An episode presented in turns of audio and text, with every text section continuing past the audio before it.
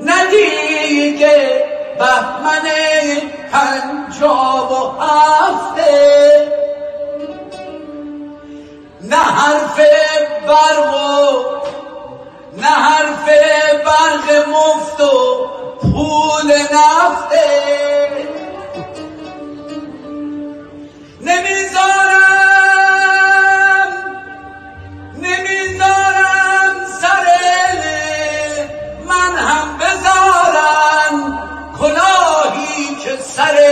بابام رفته. کلاهی که سر بابام رفته.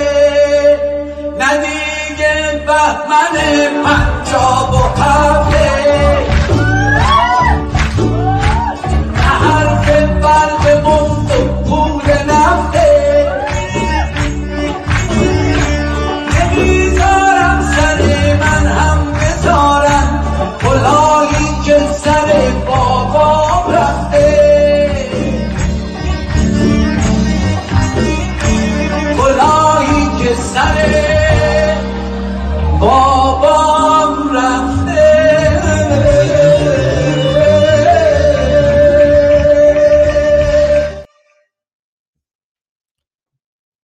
هشدار.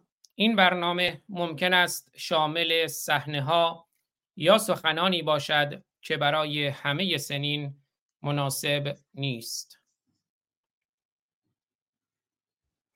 به نام خرد ناخدای بشر خرد رهگشای تو در خیر و شر. خرد ناخداوند هر با خداست خرد هم خداوند و هم ناخداست. درود بر شما خردمندان. امروز پنجشنبه 18 آبان 1402 اشغالی 2702 ایرانی 2582 شاهنشاهی برابر با 9 نوامبر 2023 مستقیم میریم خدمت های دکتر ایجادی چون تو بخش اول چند دقیقه در خدمتشون هستیم بعد میرم برای مصاحبه ای چند دقیقه بعد دوباره برمیگردن. بنابراین من مستقیم میرم خدمت های دکتر ایجادی نازنین. فکر کنم گفتم آقای دکتر لاجوردی دوست مشترک ما. اون روزم با دکتر لاجوردی می‌گفتم آقای دکتر ایجادی یکی دو بار. در میریم خدمت آقای دکتر ایجادی نازنین که موضوعی که می‌دونم مدتی ایشون دارن در موردش تحقیق می‌کنن بررسی مقایسه ای قرآن محمد کتاب قرآن محمد و نبرد من هیتلر. خوش آمدید آقای دکتر ایجادی نازنین. درود به شما درود به شمایی که به حال پر تلاش هستید و و برای پخش و انتشار ایده های مربوط به تحول جامعه تحول فرهنگی جامعه تلاش می‌کنید و من به نوبه خودم از شما بسیار بسیار ممنون هستم. به علاوه نکته ای رو که در همین گام اول می‌خواهم بگویم این هستش که عنوانی که ما در نظر گرفتیم برای برخی از عزیزان و دوستان می‌تواند این سال مطرح بشه که چرا؟ چرا ما گفتیم مقایسه قرآن قرآن محمد و کتاب نبرد من هیتلر.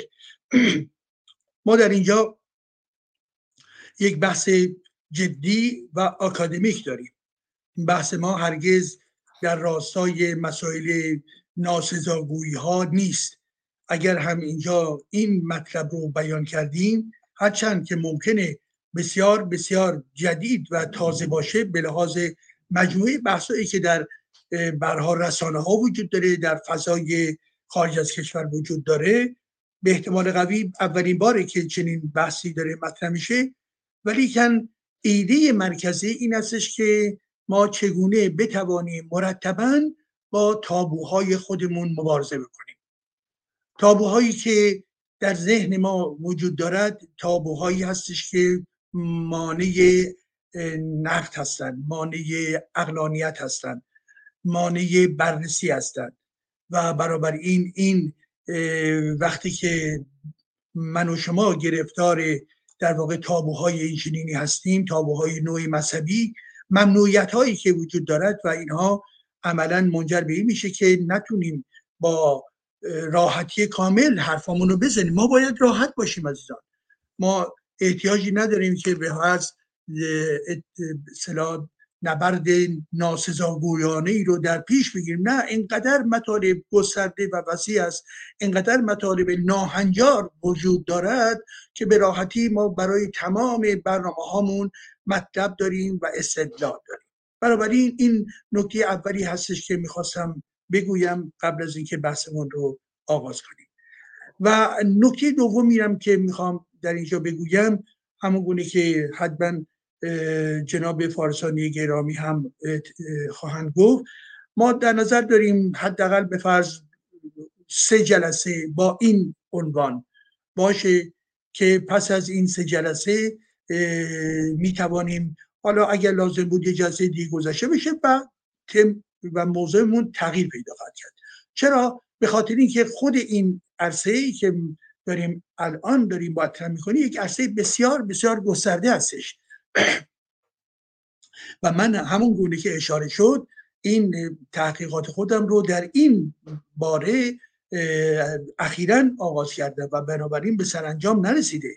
منتهای مراتب دارم با اولین گام هایی که برمیدارم در ضمن با صدای بلند تفکر خودم رو با شما در میان بگذارم. بنابراین شما هم لطف بکنید و صبور باشید هم اینکه این بخش صحبت ها رو به عنوان سرآغاز بحث در نظر بگیرید و مطمئن باشید که کی نمی‌دانم ولی نتیجه این نوع بحث ها و این نوع تفکر به هر حال از جانب من هم به شکل رسانی هم به شکل در واقع نوشتاری بعد منتشر خواهد شد. خب کار زیاده دیگه. به حال ما مرتبا باید تلاش بکنیم انتشار بدیم. و راهی جز گسترش در واقع فرهنگ من نوعی راه دیگری ما نداریم خب این هم نکته دوم هست. ولی اگر اجازه بفرمایید و اون این که این هست که ببینید این مطلب از کجا می آید بررسی مقایسه قرآن قرآن محمد و نبرد من هیتلر. ببینید عزیزان به عنوان مقدمه خدمتون عرض بکنم ما دو نوع می‌توان گفت مغز داریم. مغزی که به لحاظ شرایط خانوادگی فرهنگی ایدولوژیکیش و دینیش که من اسم اون رو می‌ذارم مغز چی؟ احساس. مغز هیجان. مغز عاطفی. یک مغز دومی در نظر می‌گیرم که این مغز دوم مغز خرد مغز بررسی مغز تفکر مغزی هستش که با تناقضای فکری مواجه هستش و سادلوهی ندارد. این دوتا مغز جای عجیب غریبی نیست. در ذهن من و شما میگذرد. منتهای مراتب انسانهایی هستند که بیشتر روی مغز احساس و هیجان حرکت می‌کنن انسانهای دیگری هستند که در این حالی که دارای احساس نیست می‌باشند ولی که نوع تربیتی که با خودشون دیدن نوع تربیت خردمندانه است علمی است پژوهشگرایانه هستش. حالا با توجه به این نکته دین چه نوع مغزی رو فراهم می‌کنه تدارک می‌بینه؟ حالا همه دین ها هم در این بحثمون وارد نکنیم. به عنوان نمونه دین اسلام. دین اسلام چیست؟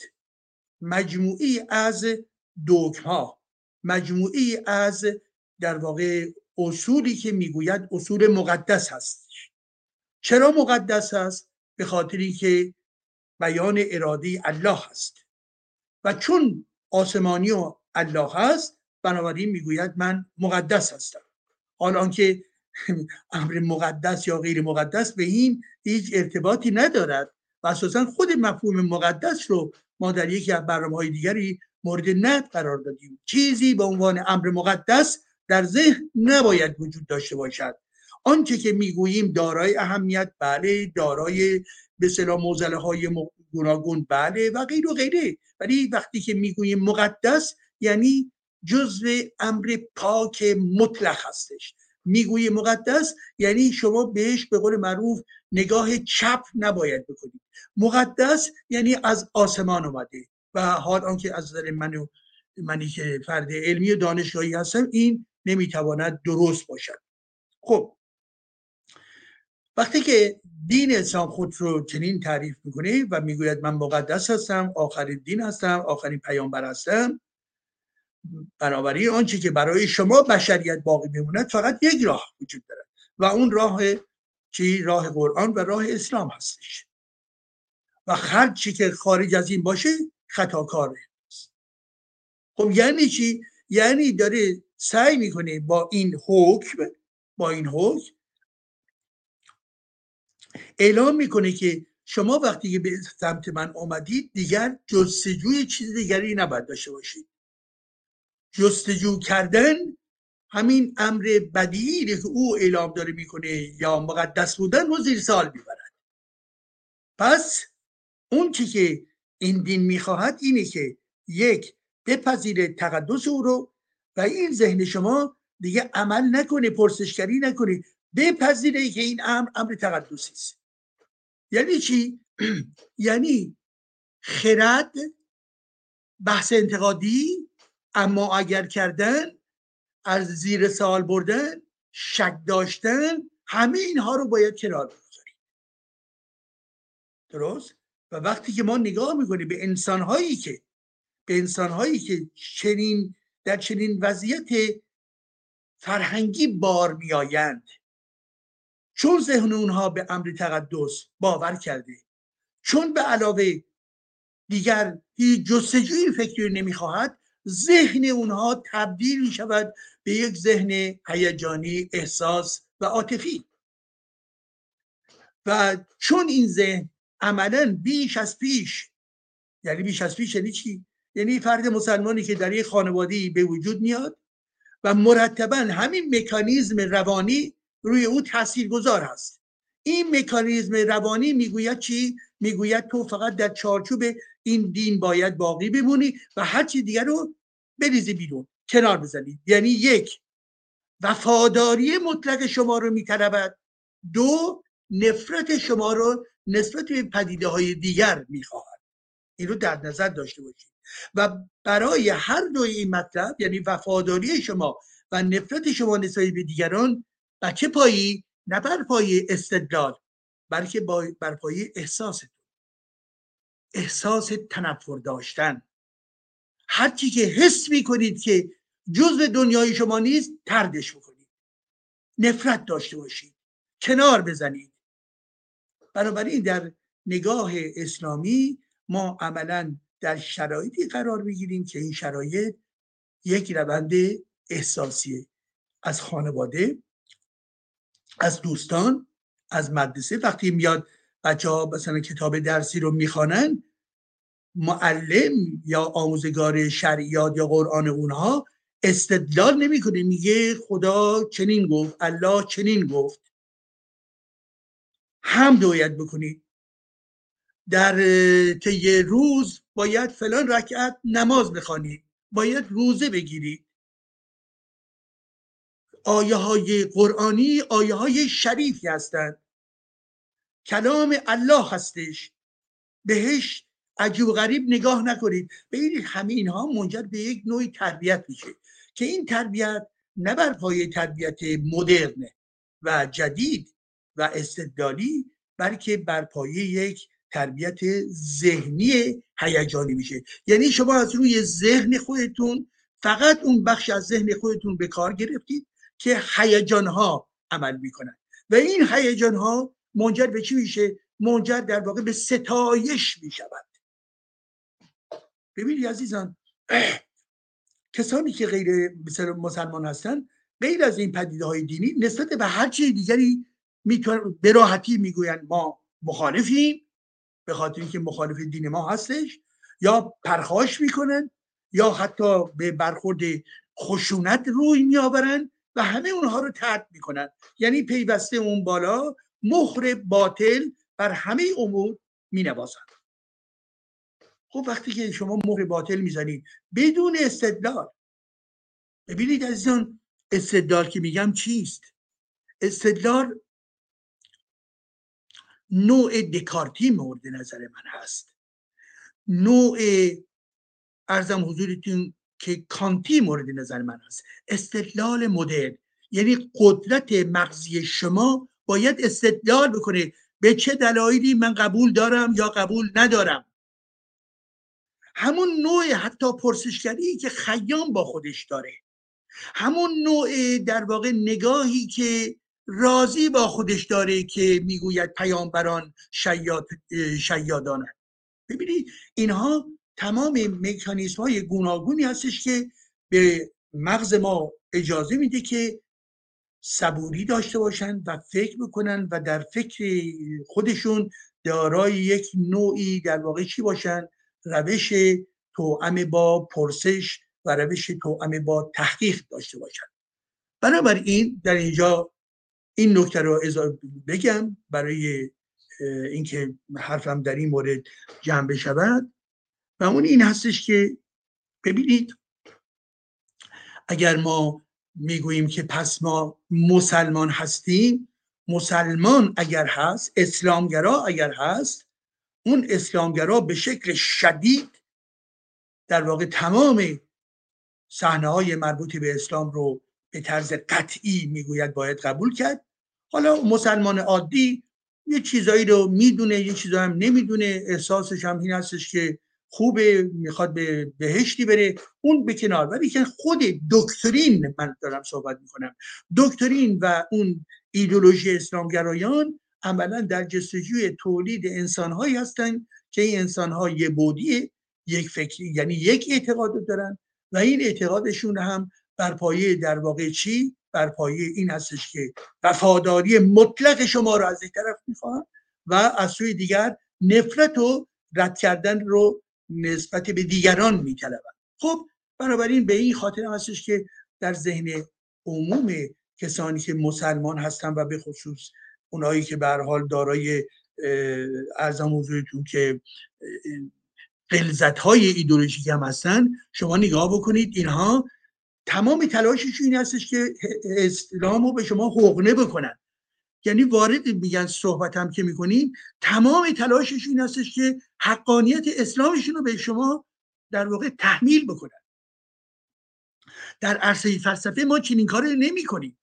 در عرصه علم چنین کاری رو ما نمی کنیم.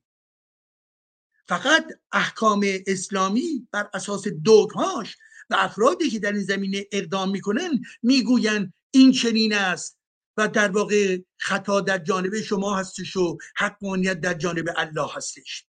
پس بنابراین دقت بفرمایید. مکانیزم روانی که از اسلام بیرون میآید مکانیزمی هست که متکی بر عبودیت متکی بر در واقع یک جانب نگری متکی بر وفاداری نسبت به الله متکی بر امر مقدس و به این ترتیب من و شمایی که ببخشید. در این دام ایدولوژیکی قرار می‌گیریم دیگر نمی‌توانیم دارای چی فکر متکی بر خرد باشیم. خرد فلسفی خرد منطقی. به این ترتیب هست وقتی که ما حالا میگیم با قرآن چه باید بکنیم؟ نتیجه اون مغزی که مغز احساس و هیجان هست قرآن چیزی که به شکل ابدی در این جهان میماند. شما بهش نگاه چپ نمی‌توانید خب قرآن رو نمی‌توان زیر سوال برد. ولی شما اگر طرفدار تفکر فلسفی و اون مغز خردمندانه باشید میگید که خب قرآن یا هر کتاب دیگر اینها قابل بحثن. از کجا آمدن؟ چه کسی اونها رو به وجود آورده؟ روایتگران چه کسانی بودند؟ کاتبان چه کسانی بودند؟ چه کسی قلم به دست بوده است؟ در چه دوری عملا به وجود آمده است؟ زیرا شما می توانید بگید که نه از آسمان اومده و جبرائیل داد به محمد و محمد هم داد به به افراد مسلمان و به این ترتیب تمام قضایه تمامه. خب این دیگر فقط افراد ساده می توانند در این جهان ما چنین امری رو بپذیرن یا اونهایی که شدیدن خرافه پرست هستند دا فاقد درک هستند فاقد فرهنگ هستند ولی من و شمایی که در یک شرایط جدیدی قرار گرفتیم و برای هر چیزی دلیل می‌خواهیم برای هر چیزی به کتاب رجوع می‌کنیم پس بنابراین نمی‌توانیم به اون ترتیب عمل بکنیم. پس می‌گوییم که من و شما می‌گوییم که این قرآن از کجا آمده است؟ از کجا آمده؟ چه کسی اون را نوشته است؟ خب با توجه به این نکته که خدمتون ارز کردم ببینید برای من این چند دقیقه دیگه خدمتون صحبت می‌کنم بعد شما رو موقتا ترک می‌کنم دوباره خواهم آمدش. ببینید در تمام کشورهای مسلمان قرآن به هر حال امر مقدسی هستش. شما خودتون در خانواده های خودتون بودید دیدید. ولی همین قرآن در کشورهای اروپایی غربی از حدود 150 سال پیش به این طرف به بحث قرار گرفت در بحث قرارش دادن. گفتن که به آیه های مکی یا غیر مکی چی از چی نیست؟ در تحت چه شرایطی نوشته شد؟ کاتبان چه کار کردن؟ از نظر در واقع افسانه های توراتی چگونه هستش؟ در ارتباط با فرهنگ نصرانی چگونه هستش؟ در ارتباط با خرافه های مربوط به دوره های مختلف از زمان بنی امیه و بنی عباس و غیر چگونه هستش؟ یعنی تک تک موارد مربوط به این هستی قرآنی به زیر سال و پرسشگری قرار گرفت. و به این خاطر هستش که از 150 سال پیش به این طرف تحقیقات وجود داره کتاب های متعدد وجود داره. این رو می‌گویم و تاکید می‌کنم. کسی که به اسلام اعتقاد داشته باشد و خود رو به عنوان متفکر اسلامی معرفی می‌کند نمی‌تواند در یک در واقع تحقیق علمی در مورد قرآن عمل بکند. یعنی به عنوان نمونه آقای سروش ها یا آقایان در واقع آیت الله ها که می‌گویند ما قرآن را می‌دانیم می‌دانند. برای شما را از بر می‌خوانند. مسلمه. شعن نزول رو هم براتون توضیح خواهند داد. ولی که اون روش علمی که مورد نظر ما هستش که این قرآن ها رو یا این قرآن کنونی چه کسانی نوشتن چه تاریخی بر اون گذشته است این رو برای شما توضیح نخواهم داد. یک چیزایی رو ممکنه قبول بکنن ولی نه همه. به این ترتیب عزیزان اجازه بدهید که من چند دقیقه شما را ترک می کنم مجددا در خدمت شما خواهم آمدش.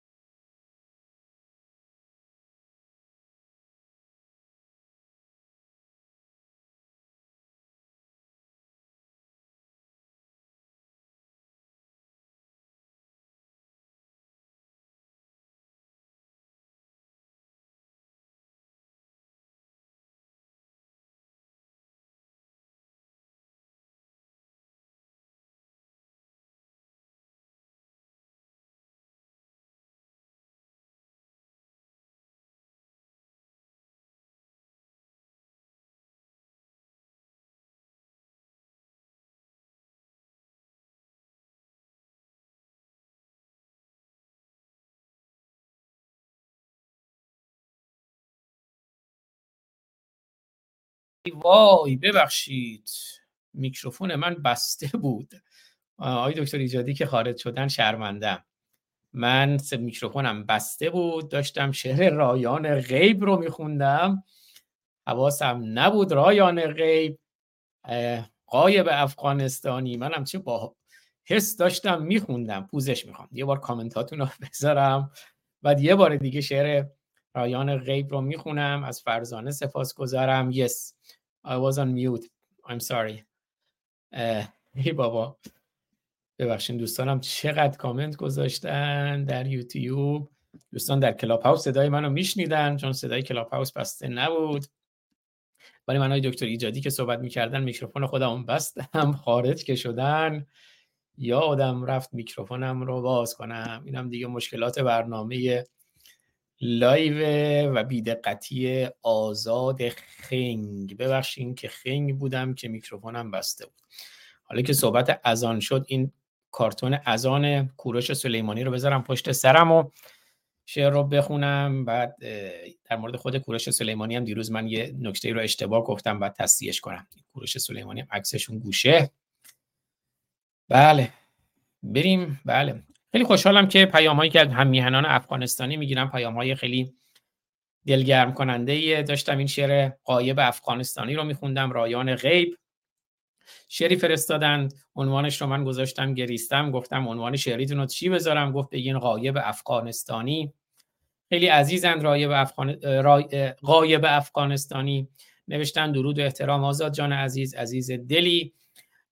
قایب افغانستانی جان. چه کنم پای در دام ناتوانی و بیچارگی دارم؟ کاری از دستم نمی آید نه برای ایران عزیز نه برای افغانستان ستم دیده. همین که روشن باشیم و روشنگر فکر می کنم خودش بزرگترین کاره. روشن باشید و روشنگر. من به روش بوسهای یوتیوبی هم یه بوس بکنم. بادکنک؟ آها. بادکنک هم اومد. این هوش مصنوعی جدید یوتیوبه. دو تا بوس که بکنی؟ از اینا میریزه رو سرمون. اینا همه تقدیم به شما. دوستان کلاب هاوس هم ببخشید که مجبورین دوباره این شعر رو بشنوین چون میکروفون یوتیوب من بسته بود. عزیز دلید فرهاد کوهکن عزیز یک بار دیگر شعر قایب افغانستانی رو می‌خونم. نوشتن چه کنم؟ پای در دام ناتوانی و بیچارگی دارم. نه ناتوانی و نه بیچارگی. قایب عزیز. کاری از دستم نمی آید نه برای ایران عزیز نه برای افغانستان ستم دیده. امیدوارم که عجل به من مهلت دهد. زنده باشید تا ایران و افغانستان را آزاد ببینم. بیش از پنجاه سال است که از میهنم دورم نه شاعرم نه نویسنده. آنچه می نویسم درد دلی است که نمی‌تواند درد دلی است که نمی‌تواند کاری برای این دو میهن کند. اینک چند بیت تقدیم به شما. نوزاده بودم و به زمستان گریستم. نوزاده بودم و به زمستان گریستم. از آن به گوشم آمد و نالان گریستم. دلاکی بهر سرزدن چیزکم رسید از درد و رنج آتش سوزان گریستم. عرض کردم که عبید زاکانی میگه اسلام دین عجیبی است چون به آن وارد شوی سر چیزکت را سر آلتت را می‌برند و چون از آن خارج شوی سر خودت را می‌برند. نوزاده بودم و به زمستان گریستم از آن به گوشم آمد و نالان گریستم. دلاکی بهر سرزدن چیزکم رسید. از درد و رنج آتش سوزان گریستم. چون وقت رفتن مسجد فرا رسید از ظلم شیخ و گفتن و پرسان گریستم. وقتی که معنی قرآن شد آشکار بر سوره های مشکل قرآن گریستم. دیدم ملا و مسلم و مردان دیندار دیدم ملا و مسلم و مردان دیندار بر رخنه های بی حد ایمان گریستم. دیدم هزار سر به سر دارها بلند دیدم هزار سر به سر دارها بلند. بر این خطای مطلق انسان گریستم. گفتند امر خالقشان بوده این چنین بر گفته های خالق بیجان گریستم دیدم کودکان غلطه به خون داد می‌زنند بر قتل و ظلم. غزه و لبنان گریستم غایب مرا مگو که چرا گریه می کنم غایب مرا مگو که چرا گریه می کنم؟ بر انهار کودک افغان گریستم بر انهار کودک ایران کودک لبنان گریستم. بله کودکانی که در غزه لبنان اسرائیل ایران افغانستان پاکستان عراق یمن لبنان فلسطین کشته می شوند. به خاطر رنج اسلام و ادیان. بر گفته های گفتند امر خالقشان بوده این چنین. بر گفته های خالق بیجان گریستم. دیدم کودکان قلطه به خون داد می‌زنند. بر قتل و ظلم غزه و لبنان گریستم. غایب مرا مگو که چرا گریه می‌کنم. بر انهار کودک افغان گریستم. درود به شرف غایب افغانستانی عزیز. عزیز دلیت رایان غیب غایب افغانستانی. درود به سهراب افرای عزیز نوشته بادکنک ها برای بعد از پاره کردن قرآن خوبه. پس بذاریم اینم قرآن رو پاره کنیم یه صفحه.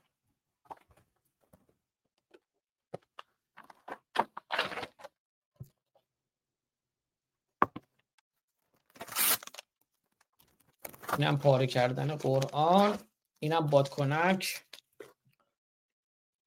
برای بعد از پاره کردن قرآن.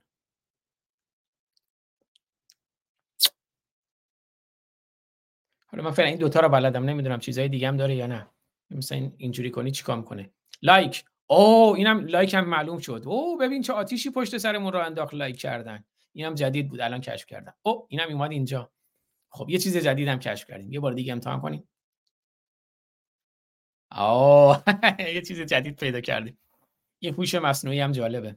آفرین بر تو رایان با این شعر زیبا و آموزنده. عرض کردم من یه پوزش خواهی باید بکنم از کوروش سلیمانی عزیز من دیروز توی برنامه‌ای که داشتیم در خدمت های وفا یغمایی نازنین حواسم نبود.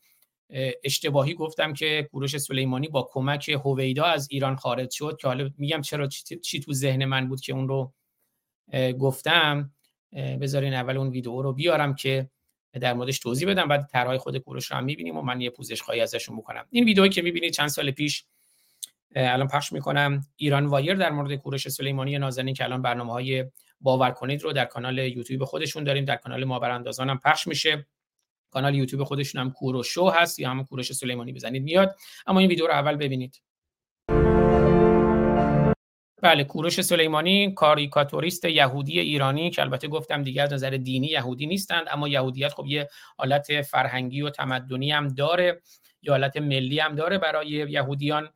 یهودی بودن بنابراین از نظر ملی و فرهنگی و تمدنی خودشون رو یهودی می‌دونن اما از نظر دینی دیگه خودشون رو یهودی نمی‌دونن و منتقد دین و دورات و یهودیت هستند. اما کوروش سلیمانی کارتونیست یهودی ایرانی حالا اون متن زیر ایران وایر رو که چند سال پیش ایران وایر منتشر کردن من می‌خونم. کوروش سلیمانی که در استخدام روزنامه توفیق بود بعد از تعطیلی این روزنامه به دستور نخست وزیر وقت امیر عباس هویدا راهی آمریکا شد. در واقع روزنامه توفیق به دستور هویدا تعطیل میشه و کوروش سلیمانی نازنین بیکار میشه نهایتا و مجبور میشه بیاد آمریکا. بنابراین ایشون به کمک هویدا به آمریکا نیومدن بلکه روزنامه توفیق به دستور هویدا تعطیل میشه. و ایشون مجبور میشن مهاجرت بکنن به آمریکا. همون چیزی که من همیشه گفتم حکومت پهلوی علیرغم اینکه از نظر اجتماعی آزادی وجود داشت از نظر اقتصادی رفاه وجود داشت. اما حکومت پهلوی با همه خوبی های اجتماعی و اقتصادیش که البته ایرادهای اجتماعی و اقتصادی هم داشت اما طبق تئوری های فلسفی سیاسی طبق دیدگاه های سیاسی یک حکومت استبدادی و یک حکومت دیکتاتوری بود حکومت پهلوی با همه اقتضاعات زمانی هم که در نظر بگیریم حکومت پهلوی یک حکومت استبدادی بود.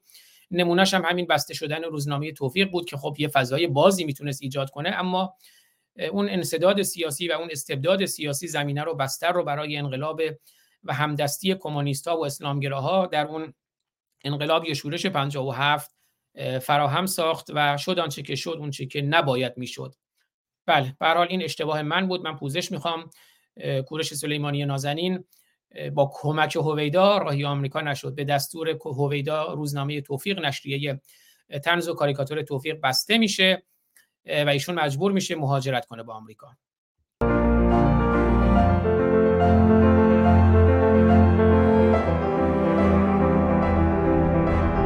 آقای سلیمانی در سال 1980 دفتر طراحی تأسیس کرد و به فعالیت در حوزه های تبلیغات، طراحی و نقاشی پرداخت.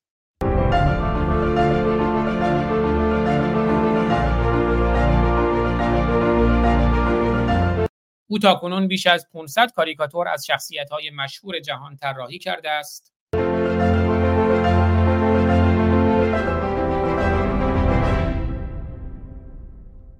و اینم که مطلبی که دیدیم از سایت ادیان ایران پروژه از ایران وایر بود اجازه بدین من کانال یوتیوب کوروش سلیمانی رو همین زیر بذارم که دوستانی که می‌خوان بعد چند تا از رو بذارم و یک بار دیگر شعر فتح نازنین رو بخونم تا یه دکتر ایجادی. چون من نمی‌خوام مطالبی رو بگم که آقای دکتر ایجادی حضور نداشته باشن که لازم هست باشه. بنابراین سعی می‌کنم که مطالبی رو بگم یا اشعاری رو بخونم که حالا نبود آقای دکتر ایجادی اختلالی ایجاد نکند. تو یوتیوب همون بزنید کوروش سلیمانی یا کوروش کوروشو میاد. کوروشو کوروش شو که میشه کوروشو و یا کوروش سلیمانی. من اینو زیر نویس کنم برای دوستان بعد چند از ای بابا پرید. ببخشید.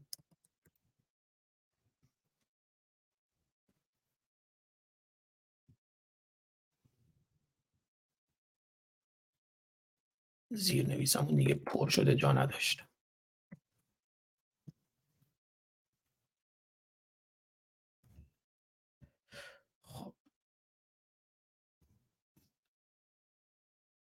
من اجازه بدین. دیگه ببخشید برنامه لایوه.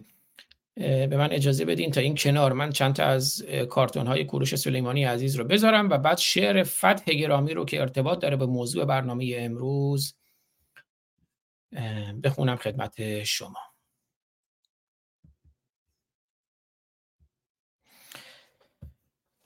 بله.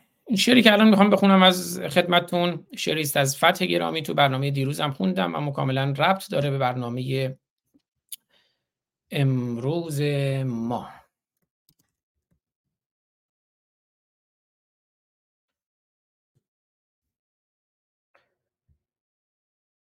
بله شعر باحالی است. یک بیت در آن است که دهان آخوند را سرویس می کند هر کجای این جهان یک معرکه آید به بار. هر کجای این جهان یک معرکه آید به بار می شود ملای دون با دست خود آتش بیار. البته کبریت دارد شعله هر جا می برد بعد می ریزد درون آن همه دار و ندار. مال مردم هست آنها مال بابایش که نیست. مفت دستش آمده بر روی آن کرده قمار. می‌کشد پس بعد از آن هم می‌خرد سوراخ موش در لحاف امنیت خواند. رجز گوید شعار. الان می‌بینید دیگه خامنه ای حسن نصرالله اسماعیل هنیه اینا تو سوراخ موشن تو جای امن خودشون قایم شدند و رجز می‌خونند. اما این بچه ها هستند و مردم بیچاره که اون وسط کشته میشن. می‌کشد. پس بعد از آن هم می‌خرد سوراخ موش. در لحاف امنیت خانت رجز گوید شعار. و دوستانی که تو کلاب هاوس هستن تا آقای دکتر ایجادی به جمع ما اضافه بشن اگر دوستانی می‌خوان نکته بگن حتما بعد از این شعر من در خدمت دوستان خواهم بود. می‌بینم نوید نازنین هستن اهورای نازنین هستن دوستانی که می‌خوان صحبت کنن کلاب هاوس کنن کلاب raise hand کنن تا آقای دکتر ایجادی به جمع ما برگردن بعد از مصاحبهشون. هر کجای این جهان یک معرکه آید به بار می شود ملای دون با دست خود آتش بیار. البته کبریت دارد شعله هر جا می برد. خب خوشبختانه آقای دکتر ایجادی نازنین هم برگشتن. آیه دکتر ایجادی نازنین خوش برگشتید. من تو این فرصتی که شما نبودید با اجازه شما یه شعر از رایان غیب خوندم از غایب افغانستانی از همیهنان افغانستانی ما همیهنان فرهنگی تاریخی و تمدنی ما که مهر داشتن شعری فرستادن. حالا بعدا می‌بینید ولی بذاری من یه بیتش رو بخونم خدمت شما. و بعد داشتم یه شعری از فتح گرامی میخوندم. بذارین شعر غایب افغانستانی رو برای بار سوم بخونم برای دکتر ایجادی نازنین. عنوان شعر غایب افغانستانی گریستمه. نوزاده بودم و به زمستان گریستم. از آن به, گوش آم... از آن به گوشم آمد و نالان گریستم. دلاکی بهر سر زدن چیزکم رسید. از درد و رنج آتش سوزان گریستم. چون وقت رفتن مسجد فرا رسید از ظلم شیخ و گفتن و پرسان گریستم. وقتی که معنی قرآن شد آشکار بر سوره های مشکل قرآن گریستم. دیدم ملا و مسلم و مردان دیندار بر رخنه های بیحد ایمان گریستم.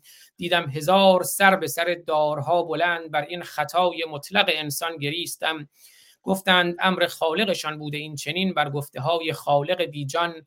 گریستم دیدم کودکان غلطه به خون داد می‌زنند. بر قتل و ظلم غزه و لبنان گریستم.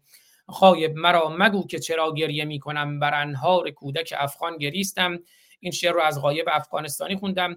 همیهنان افغانستانی ایرانی ما هنرمندان شاعران کاریکاتوریست ها طراحا گرافیست ها خیلی به ما مهر دارن. کوروش سلیمانی هم که الان طرحهاشون رو می‌بینید من دیروزی اشتباهی کردم حواسم نبود. گفتم که ایشون با کمک هویدا از ایران خارج شدن. ویدئویی بود که من اشتباه ایران وایر گفته بود که بعد از بسته شدن نشریه توفیق که کوروش سلیمانی اونجا کاریکاتوریست بود به دستور هویدا نشریه توفیق بسته میشه و کوروش سلیمانی مجبور میشه به آمریکا مهاجرت کنه. و من همزمان با اینکه داشتم چند تا از طرحهای کوروش سلیمانی رو پخش می‌کردم این شعر رو از فتح میخوندم که با اجازه شما این شعر رو هم می‌خونم که مرتبط است با موضوع برنامه ما و بعد در خدمت شما خواهم بود. من یک بار دیگه این شعر فتح رو از اول می‌خونم. هر کجای این جهان یک معرکه آید به بار می‌شود ملای دون با دست خود آتش بیار. البته کبریت دارد شعله هر جا می‌برد بعد میریزد درون آن همه دار و ندار. مال مردم هست مال بابایش که نیست. مال مردم هست آنها مال بابایش که نیست. مفت دستش آمده بر روی آن کرده قمار. می‌کشد. پس بعد از آن هم می‌خرد سوراخ موش در لحاف امنیت خواند رجز گوید شعار. مردم بیچاره هم هر دفعه هیزم می‌شوند تا بسوزانندشان یا سر رود بالای دار. صاف کرده جاده آنها نواندیشان دین. یحمل الافسار بعثا کلها مثل الحمار یا یحمل الاسفار بعثا کلها مثل الحمار. صاف کرده جاده آنها نواندیشان دین. یحمل الاسفار بعثا یحمل الافسار بعثا کلها مثل الحمار. شیخکان بر فرق ملت کاسه کوزه بشکنند. کاسلیسان منتظر تا بشکند شاید تغار. زاده شد دین و خدا وقتی که شیادی رسید. پیش یک احمق که رامش کرد و شد بر او سوار. اون جمله معروف ولتر که میگه نخستین آخوند نخستین روحانی نخستین شیادی بود که به نخستین ابله رسید. The first clergyman was the first rascal who met the first fool. حالا اینجا فتح اونو به صورت شعر در آورده. زاده شد دین و خدا وقتی که شیادی رسید پیش یک احمق که رامش کرد و شد بر او سوار. وعده فردوس و جنت وعده سرخرمن است. ای بزک زنده بمان با خربزه آیت بهار. مطمئن باشید اگر این سرزمین ثروت نداشت بود ترجیحاً قرار شیخ بر فعل فرار. دست من کوتاست تا در مخرج روحانیت کل قرآن را کنم بازدر به چوب یک چنار. با تأسف برده دین فرهنگ را تحت شعاع نام آن فرننگ گشته چون که در رفته زوار. سالها رنجید فردوسی عجم زنده کند پارس می‌خواند برایش قل هو الله بر مزار. خشمگینم ول کنیدم کار فرهنگی کنید کنم. خشمگینم ول کنیدم کار فرهنگی کنم. توی ما تحت ولایت گنبد تیز و منار. غیر از ایران رفته است این اجدهای هفت سر در یمن، لبنان، فلسطین، شام، عراق قزه نوار. نزد آخوندان جانی درس را پس می‌دهند. هیتلر و چنگیز و آتیلا و فرعون و سزار. همون نکته که موزه برنامه ماست. مقایسه قرآن محمد و نبرد من هیتلر نزد آخوندان جانی درس را پس می‌دهند. هیتلر و چنگیز و آتیلا و فرعون و سزار. کله مار است در تهران و نیشش هر کجا. خیز تا با هم بکوبیمش دراریمش دمار. مطمئنا تا نکردی فتح کشور را تو زود جنگ سختی میتراشد. باش در این انتظار. آیه دکتر ایجادی نازنین خوش برگشتین در خدمت شما هستم.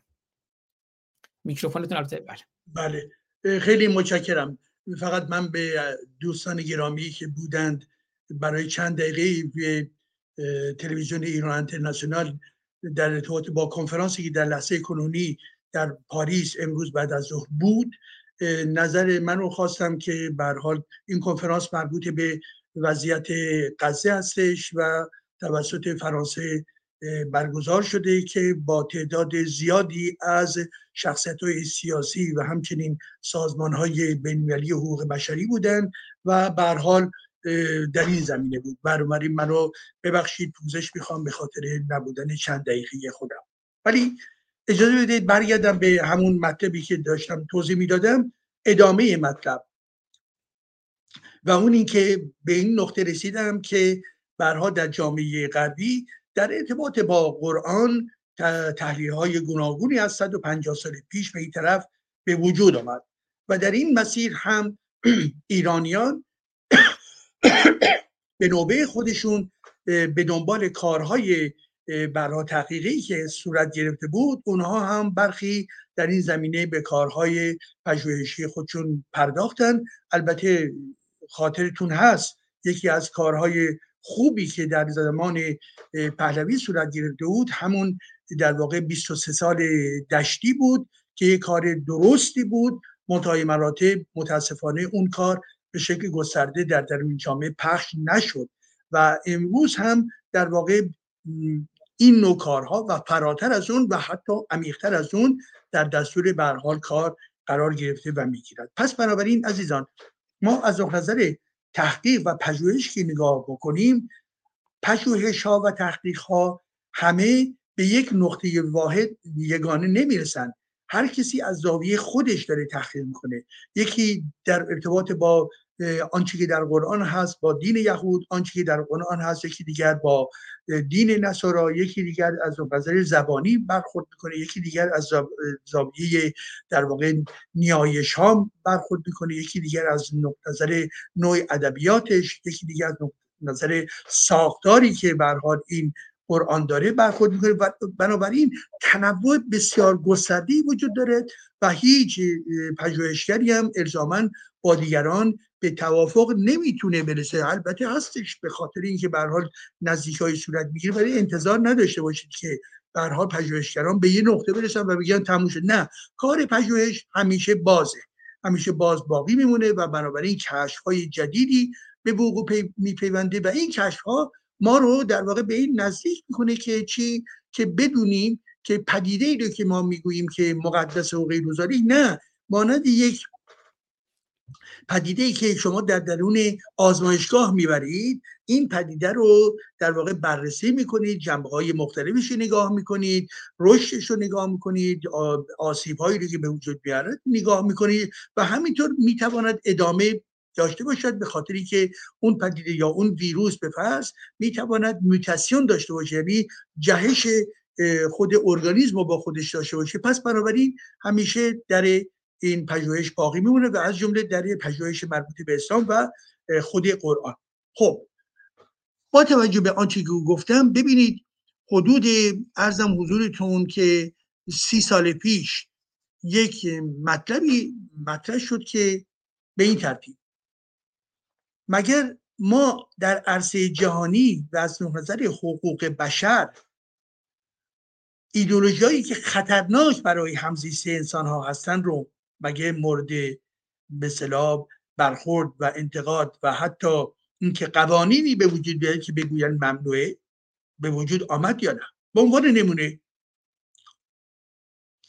به عنوان نمونه نازیست به عنوان ایدولوژی که خواهان نابودی یهودیان هستش و در واقع در جستجویی هستش که بخشی از جامعه بشری رو به خاطر اینکه یهودی هست نابود بکنه و ما می‌دونیم که در یک سلسله از کشورها این ایدولوژی به عنوان یک ایدولوژی ضد بشری تلقی میشه و اساسا کسی حق ندارد پروپاگاند چی این ایدولوژی هیتلری رو داشته باشه. یعنی قانون گذروندن قانون توسط مجلس مطرح شده و به این ترتیب هستش که عملا خود این که پروپاگاند راجع به این ام صورت نگیره اگر صورت بگیره دارای چه نوع جرمی ما خواهیم بودش.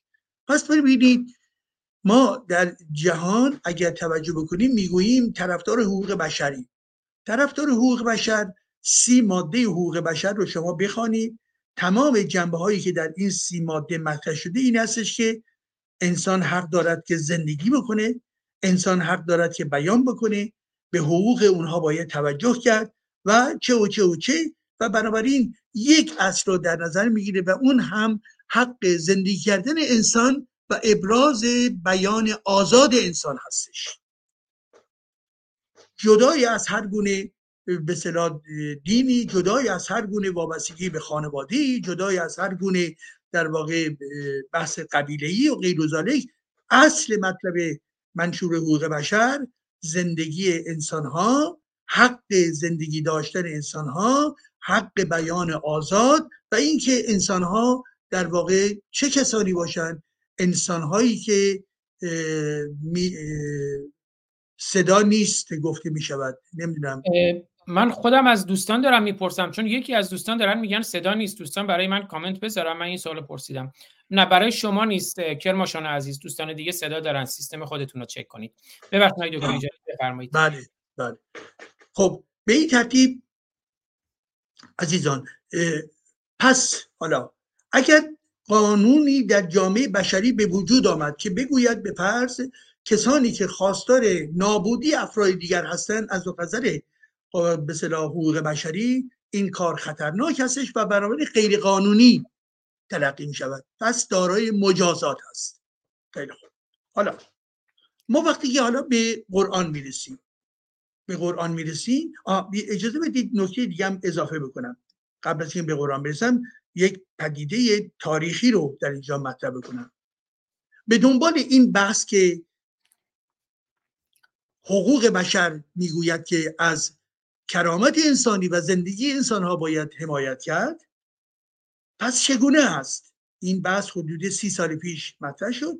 پس چگونه است که کتاب نبرد من هیتلر کتاب نبرد من هیتلر چاپ می شود و در دسترس قرار می گیرد و در چارچوب فرانسه ما شاهد این بودیم. البته امروز در ایران کشورهای عربی به راحتی کتاب نبرد هیتلر به هر حال پخش می شود توضیح می شود برای اون نوع قوانینی که اونجا هستش این خطایی به حساب نمی آید ولی که در جوامع غربی در کشورهای اروپایی این مطلب مطرح شد که خب چگونه هستش که این کتابی که طرفدار کشتار انسان هست کماکان داره پخش می شود و این پدیده این پرونده رفت در درون دادگاه در فرانسه و دادگاه استدلال کرد که چی؟ که ما نمی‌توانیم جلوی این کتاب رو بگیریم. نمی‌توانیم اون رو حذفش بکنیم منتهای منتها از اونجایی که این کتاب دارای یک پیام خشونتبار و ضد انسان هستش و این کتاب کتابی راسیستی و در واقع نجات پرستانه است زیرا هیتلر می‌گوید من از یهودیان نفرت دارم و اونها رو در واقع آماده می‌کنه که به سوی کوره های آدمسوزی بکشاند. به این ترتیب هستش که این کتاب رو گفتن که خب ایدولوژی در همین کتاب وجود داره. پس چگونه هستش که این ایدولوژی که در این کتاب وجود داره کتاب داره فروش میده و دادگاه گفت این دیگر نمی‌تواند باشد.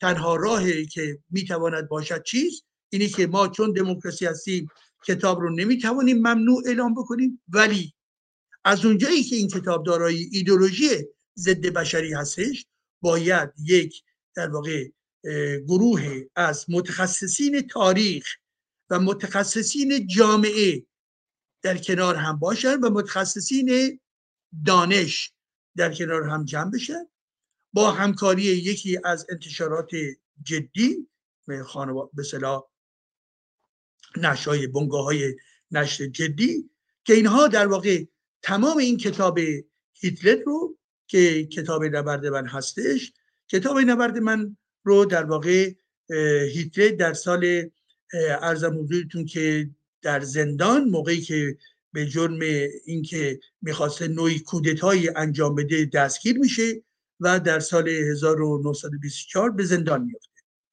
و پس از اون در واقع این کتاب رو می نویسه یعنی میگه شفاهن میگه و رفقاش می نویسن و در سال 1925 جلد اولش در سال 1927 جلد دوم این کتاب منتشر میشه.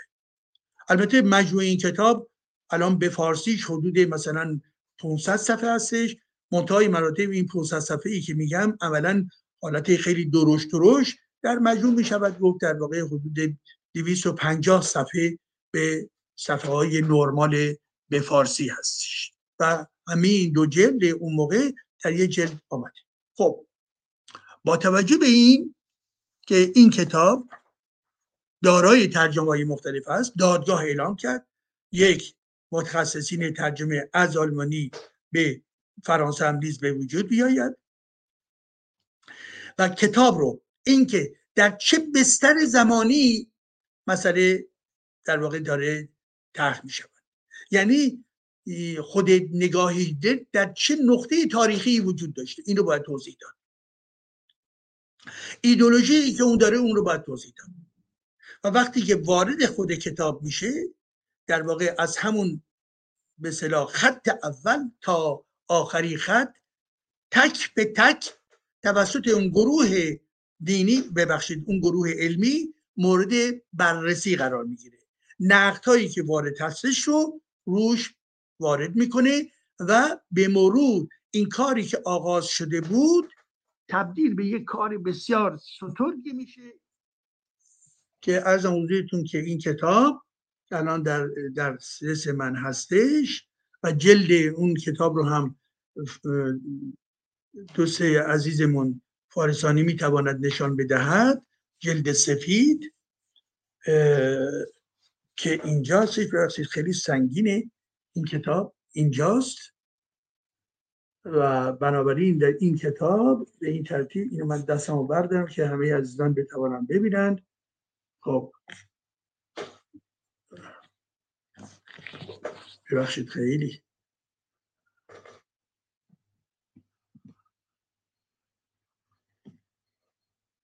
اینا. و این یعنی چی؟ بله خیلی متشکرم. این کتاب حدودا هزار صفحه هستش. هزار صفحه. بنابراین ببینید صفحه های بزرگ یعنی اون صفحه های آ نیست آ3 هستش. صفحه های بزرگ و در داخل این بسیار با نقش حروف ریز ریز نوشته شده است که حالت عادی اگر بخواید بکنید یعنی به شکل کتاب آسه در بیارید و, و با حروف عادی که بخواید در بیارید چیزی نزدیک پنج هزار صفحه میشه. خب؟ پنج هزار صفحه. حالا این کتاب به این ترتیب سازماندهی شده که در, در به یک صفحه از خود کتاب نورد من احترام میاره و در ارتباط با مفاهیمی که در اونجا آمده توضیح میده که خواننده بداند اون نگاهی که هیتلر داشته و داره توجیه می‌کنه که به هر حال چرا باید افراد رو کش چرا باید ایجاد جنگ کرد؟ چرا ما به عنوان نژاد برتر این حرفای هیتلر هستش ما به عنوان نژاد برتر حق داریم سرزمین های دیگر رو به تصرف خود در بیاوریم؟ حق داریم که جنگ بکنیم؟ حق داریم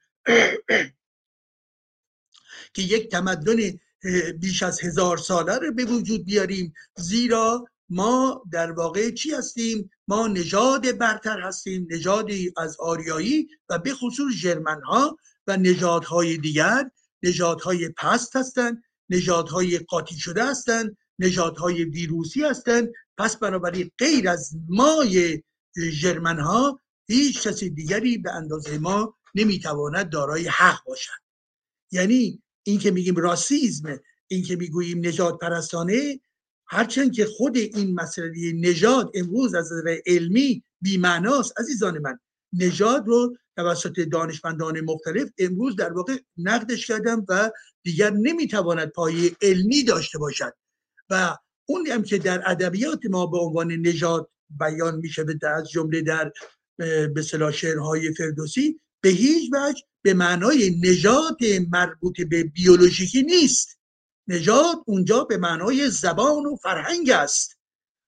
نژادی که هیتلر داره مطرح می‌کنه نژاد بیولوژیکی است که توی انسان بیولوژیک به لحاظ مغزت به لحاظ برتری نسبت به جهانیان دیگر برتری داری.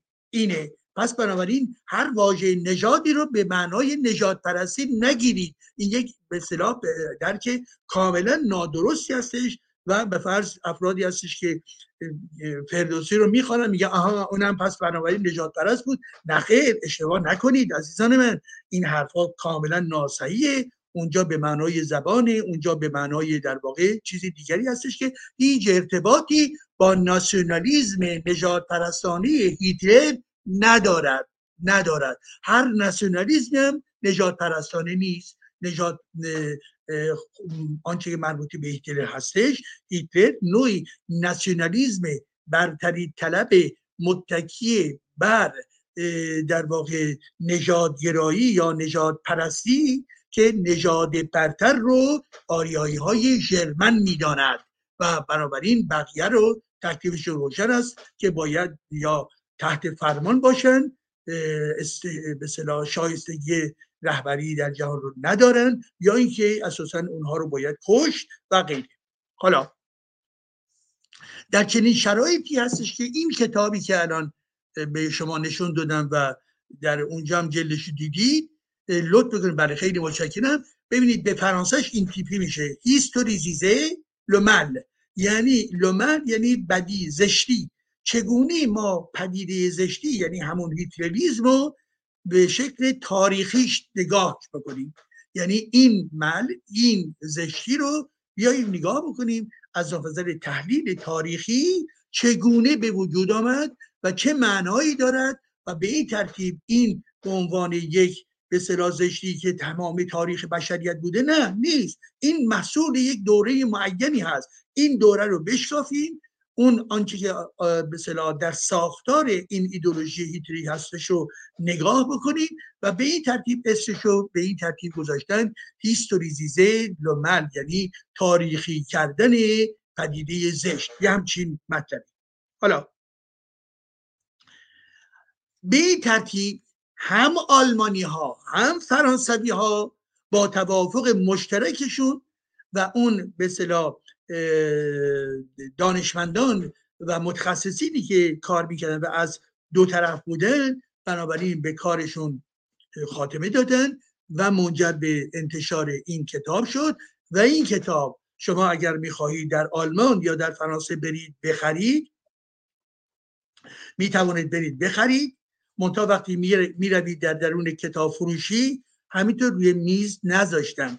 شما باید رجوع بکنید به اون کتاب فروش بگویید که من فلان کتاب رو می‌خوام و به این ترتیب شما بتوانید این کتاب رو در واقع برای خودتون تهیه بکنید. به این ترتیب قرار گذاشتن.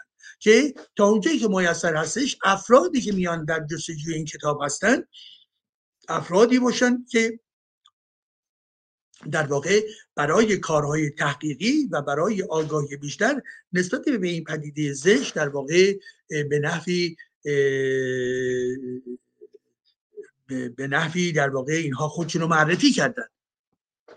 این که میگم معرفی کردن نه به معنای پلیسی به هیچ وجه به هیچ وجه. برای این کتاب آزاده. این کتاب متا وقتی بخواید برید بخرید رجوع بکنید به کتاب فروش و این اسم رو بیارید. برخی کتاب فروش ها چه بسا تو در جریان نباشن. من موقعی که می‌خواستم کتاب بخرم و یکی از کتاب فروشی رفتم گفتم که کتاب نبرد من هیتل و نقد بر اون رو می‌خوام. به من یه مقدار چپ نگاه کرد. بعد همکار دیگریش در اونجا بود که گفتش که نه چنین کتابی وجود دارد و رفت و این کتاب رو آورد و این به قیمت 100 یورو هم این کتاب به فروش می‌رسد. حالا ببینید داستانی که من خدمتون عرض کردم یک داستان افسانه نیست. واقعیتی هستش که اتفاق افتاد. چرا؟ به خاطر اینکه جامعه در برابر ایدولوژی های در واقع خطرناک بتواند مقاومت بکند. یعنی چی مقاومت؟ یعنی متکی بکنه خود رو روی تحقیق روی در واقع پرسشگری. کتاب 250 صفحه‌ای تبدیل به 5000 صفحه میشه. یعنی چی؟ یعنی تمام نوشتارهایی که میاد و مطرح میشه داره نشون میده که این پدیده اصطلاح نظریات هیتلر نظریاتی بود. چرا خطرناک بود؟ از کجا آمده بود؟ و بنابراین چه انتقادی نسبت به این پدیده میشواند انجام بگیرد؟ پس بنابراین برای سلامتی جامعه است. جامعه رو محروم نمی‌کنه. منتها به جامعه ابزاری میده وسیله میده که میگه که این ایدولوژی خطرناک اینجاست تو بخوان که بدونی که این ایدولوژی خطرناک بنابراین چه وضعیتی داره چه ساختاری داره. البته کتاب نبرد منهی از نظر خود متخصصین که دیدن و می‌شناسن دو زبانشناس هستن به نظر اونا خیلی پراکنده و به صلاح فاقد یک استواری یا یک استحکامی هستش و اون رو در واقع دارای نوعی ساختار مبتزل می‌دانند ولی به حال این مجموعه ای که آمده در چندین فصل آمده به این ترتیب فصل به پس از کودکی خودش شروع می‌کنه تا اینکه برسه به لخره به این نقطه که چگونه باید جنگ ها رو ساماندهی کرد و, و افرادی که ما نمیپسندیم رو نابود کرد. خب با توجه به این عزیزان بحث رو میارم به بخش آخر صحبتم در اینجا و اون هم مسئله قرآن. بحث من چیست در ارتباط با قرآن؟ بحث من در این است که آیا میپذیریم که در درون قرآن آیات خطرناکی وجود دارد یا نه؟ آیا در درون قرآن این 6200 300 300 خورده ای آیه‌ای که وجود دارد؟ البته خب اینم می‌دونید که به هر حال برمیگرده به اینکه چگونه شمارش بکنید دیگه اینا. به خاطر اینکه برخی اوقات به همین سوره همدوی که در اول قرآن هست برخی ها می‌گویند در اونجا هفت آیه هست برخی ها می‌گویند هشت آیه هستش و بنابراین نوع شمارش ها فرق می‌کنه. ولی به هر حال این برای به بحث ما بحث چیز عجیب و غریبی نیست. حالا با توجه به این ببینید قرآن در جامعه ما پخش می به شکل سنتی.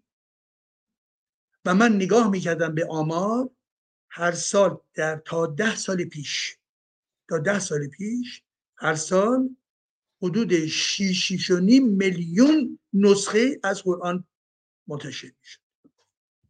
این پدیده رسید به حدود سال 1393 یا چهار که رسید به یک میلیون.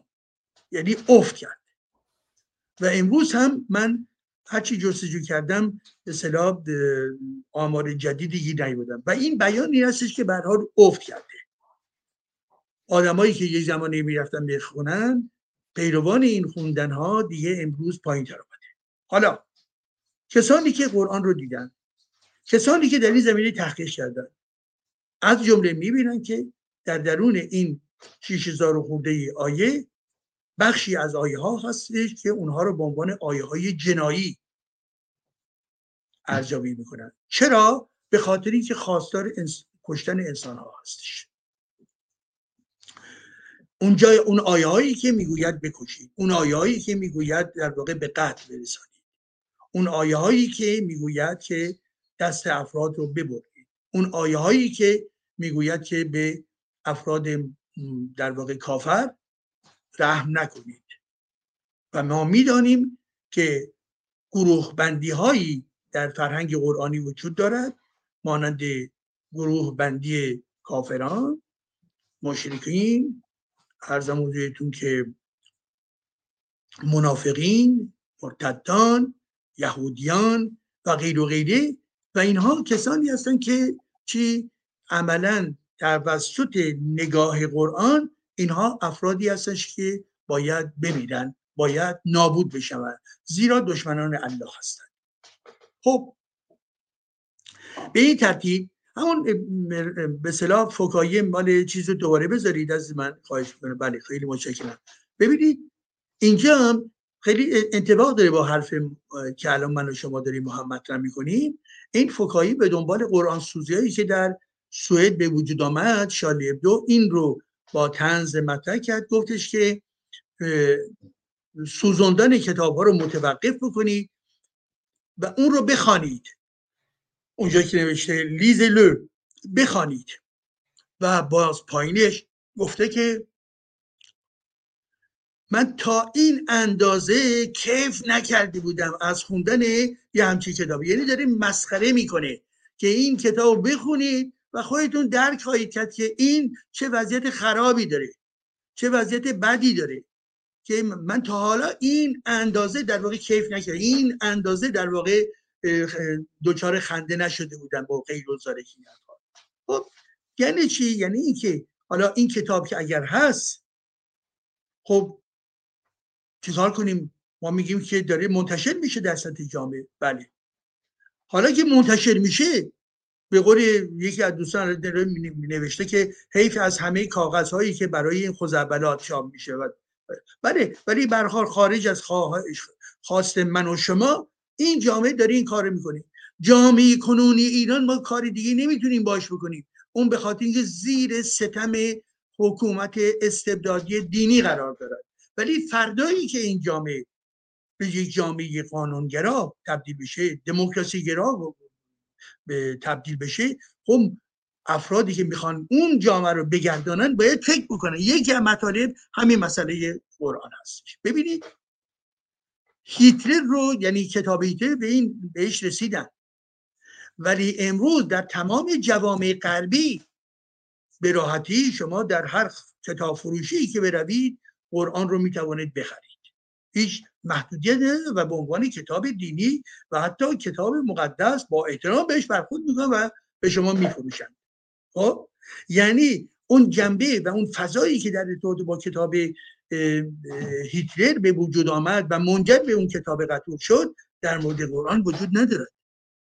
پس خود این یک کار عظیم میطلبد که چی؟ که در قوانین کشورهای دموکراتیک یک کار تحقیقی که وجود دارد و باز با دقت بیشتر و حتی رفتن به دادگاه اثبات بشه که چگونه میسر هست که یک کتابی که با آیه های جنایی هست و می‌گوید آدم ها رو بکشید به راحتی داره به فروش می‌رسه یعنی چی؟ یعنی از جمله اقدام هایی که شما باید بکنید این هست عزیزان در جوامع دموکراتی در اینجا.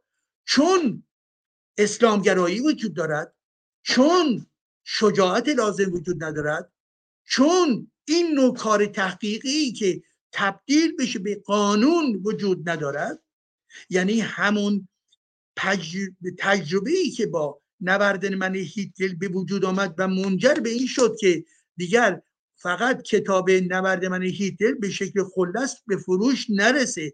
آنچه که به فروش می‌رسه با تمام توضیحات علمی و تاریخی باشد. یعنی همین نسخه ای که خدمت شما معرفی شد. پس بنابراین امروز که ما با قرآن مواجه هستیم با شرایط مربوط به کتاب مرد منیشتر خیلی فاصله دارد. خیلی خیلی فاصله دارد.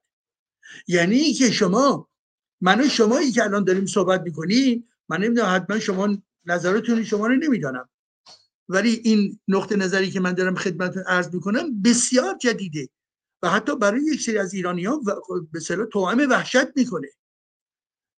و حتی اونایی هم که مخالف اسلام هستن رو یا که این سوال رو که مطرح می‌کنی قیافه ها رو نگاه بکنید یفه احساس یک به صلاح بخت و و در واقع ارزم حضورتون که نادرست می‌دانن. ما می‌خوام بگیم چی؟ میگیم تحلیل بکنیم. ما به این نتیجه برسیم که از نظر قانونی نه اینکه الان این کتاب های قرآن رو حذف بکنیم نه هست. منتها ما آماده بکنیم یک پروژه ای رو که از نظر قانونی تبدیل به این بشه که به یک نظر دادگاه برسه و در اونجا در نظر دادگاه بگوید که در شکل کنونیش قرآن هایی که به فروش می رود امر غیر قانونی است و بنابراین کتاب قرآن جدیدی که به صلاح تولید بشود که مانند همین کتابی که عملا به وجود آمده که در درون اون کتاب هم آیه های قرآنی است و هم و هم در ارتباط با تمام آیه های قرآنی توضیح علمی توضیح خردمندانه داده شود و در واقع ماهیت ارتجایی اونها و ماهیت خشونتگرایانه اونها و ماهیت ضد بشری اونها و ماهیت تبعیضگرایانه بودن اونها رو در واقع باید نشان داد و مورد تصویب قانونی قرار بگیرد. پس بنابراین نگاه بکنید کار بسیار عظیمی است. من آگاه هستم مسلمه که آگاه هستم. یعنی اگر اون کتابی که برای نوردن هیت تبدیل به پنج هزار به صلاح صفحه می شود صفحه به صلاح آ, چهار. کتابی که در ارتباط با قرآن باید به وجود بیاید چه بسا دو, دو برابر و سه برابر این کتاب مربوط به نبرد, نبرد من هیتلر می‌تواند داشته یعنی چندین جلد چه بسا باید باشد یعنی ابعاد کار رو که می‌بینید من چنین در واقع فضایی رو می‌بینم.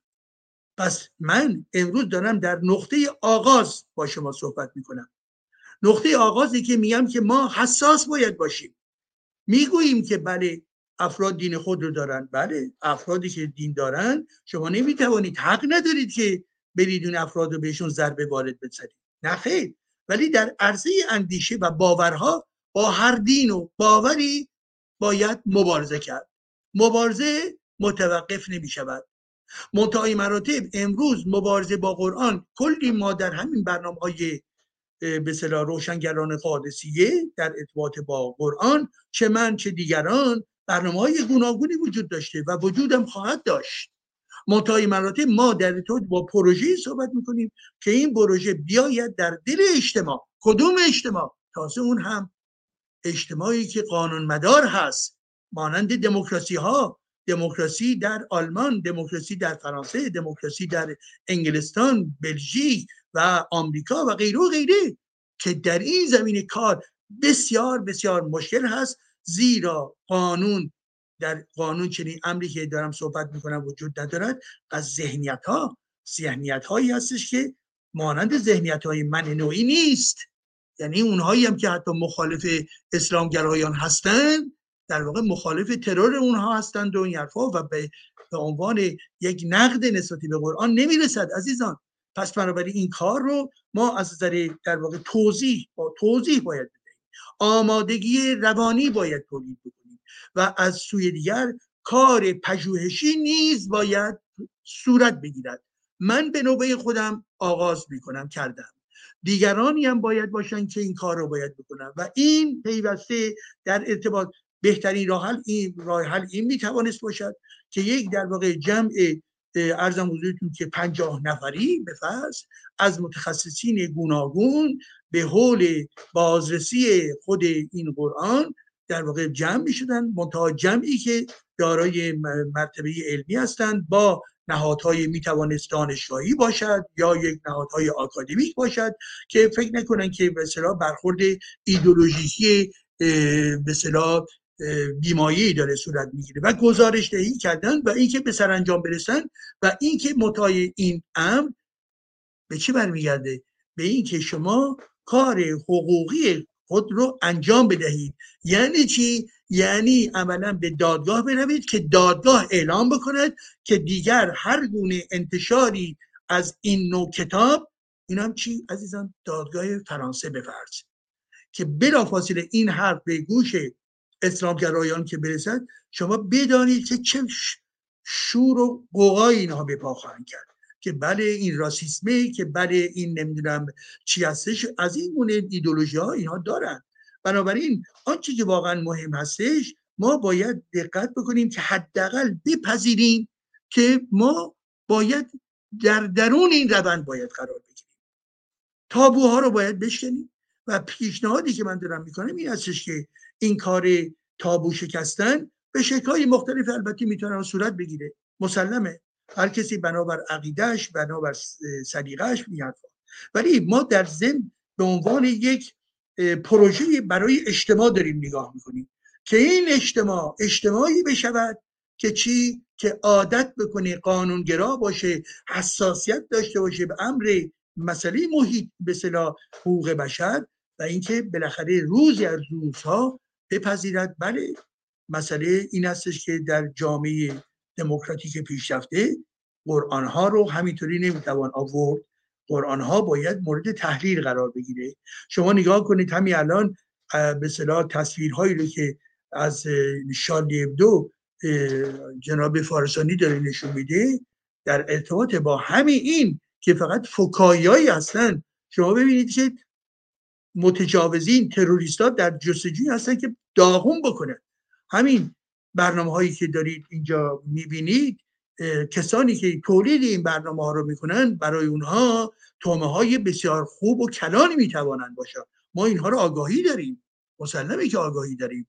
منتهای مراتب این هستش که جامعه فرانسه می‌گوید که حق داره که مثلا این روزنامه فکاهی وجود داشته باشد. حال اینکه جامعه ایران با جمهوری اسلامی هرگز چنین حقی رو نمیده جامعه های کشورهای عربی مسلمان هرگز چنین حقی رو نمیده که چی؟ حق میده که نبرد من هیتلر رو پخش بکنه ولی حق نمیده که در واقع شالدی ابدو در اونجا پخش می شود ببینید خود این بیان چیست؟ بیان عدم عدالت هستش.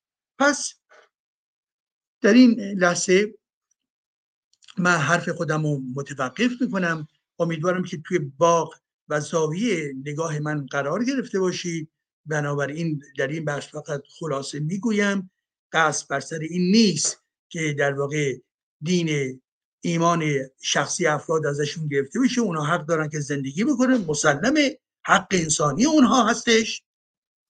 بحثی که ما در اینجا داریم این هستش که قرآن یک کتابی است متکی بر آیات جنایتکارانه و مدافع تبعیض و این تبلیغات داره مرتبا صورت می‌گیره و نسل‌های جدیدی از جامعه جهانی رو مورد حمله قرار میدن ذهنیت اونها رو بر اساس همون ایده که در ابتدا گفتم ذهنیت های هیجانگرا ذهنیت های عاطفی ذهنیت های امتی ذهنیت هایی که به حال به هر لحظه به راحتی می‌توانند بخشی از اونها تبدیل به تروریست بشن عزیزان من. بله. این رو فقط دو چند روز پیش رو در یک اتوبوسی بودم در فرانسه. بعد دیدم یکی از این افرادی که مسافر اتوبوس بود و از افراد مسلمان بود. یفه همه ساکت بودن یفه شروع کرد گفتش که این چه بساطی است در چیز؟ در نوار غزه دارن آدم ها رو گروه گروه دارن می‌کشن. من اگر به دستم در واقع نارنجکی قرار بگیره می‌زنم همه چیز رو داغون می‌کنم در اینجا. مهم برام نیست. اونها می‌کشن منم می‌کشم. شما ببینید این انعکاس همون ذهنیت آسیب دیده هستش. ذهنیتی که با خرد خدافزی کرده. ذهنیتی که ذهنیت امتی است ذهنیتی که وابستگی خودش رو به قرآن داره اعلام می‌کنه. پس شما توجه داشته باشید که ما از چه ذهنیتی در جامعه بر... با حضور چه ذهنیتی هستیم؟ این ذهنیت ها باید تربیت بشه و شما فکر می‌کنید که ذهنیت به صلاح کسانی که به قرآن و اعتقادات اینچنینی خیلی خیلی پایبند هستن به این راحتی می‌تواند صورت بگیرن نه بسیار باشه پس بنابراین من فکر می‌کنم که این پروژه که من خدمتتون عرض کردم چه بسا پروژه‌ای باشه. این که میگم سالیان متمادی به خاطر که همون بخشی که بره به دادگاه و تبدیل به یک قاعده قضایی بشه خیلی خیلی خیلی خیلی کار می‌برد. ولی به حال کارهای بزرگ هم یک زمانی از قدم های کوچک آغاز می شود ما امروز داریم صحبت می‌کنیم از چی؟ از یک قدم کوچک.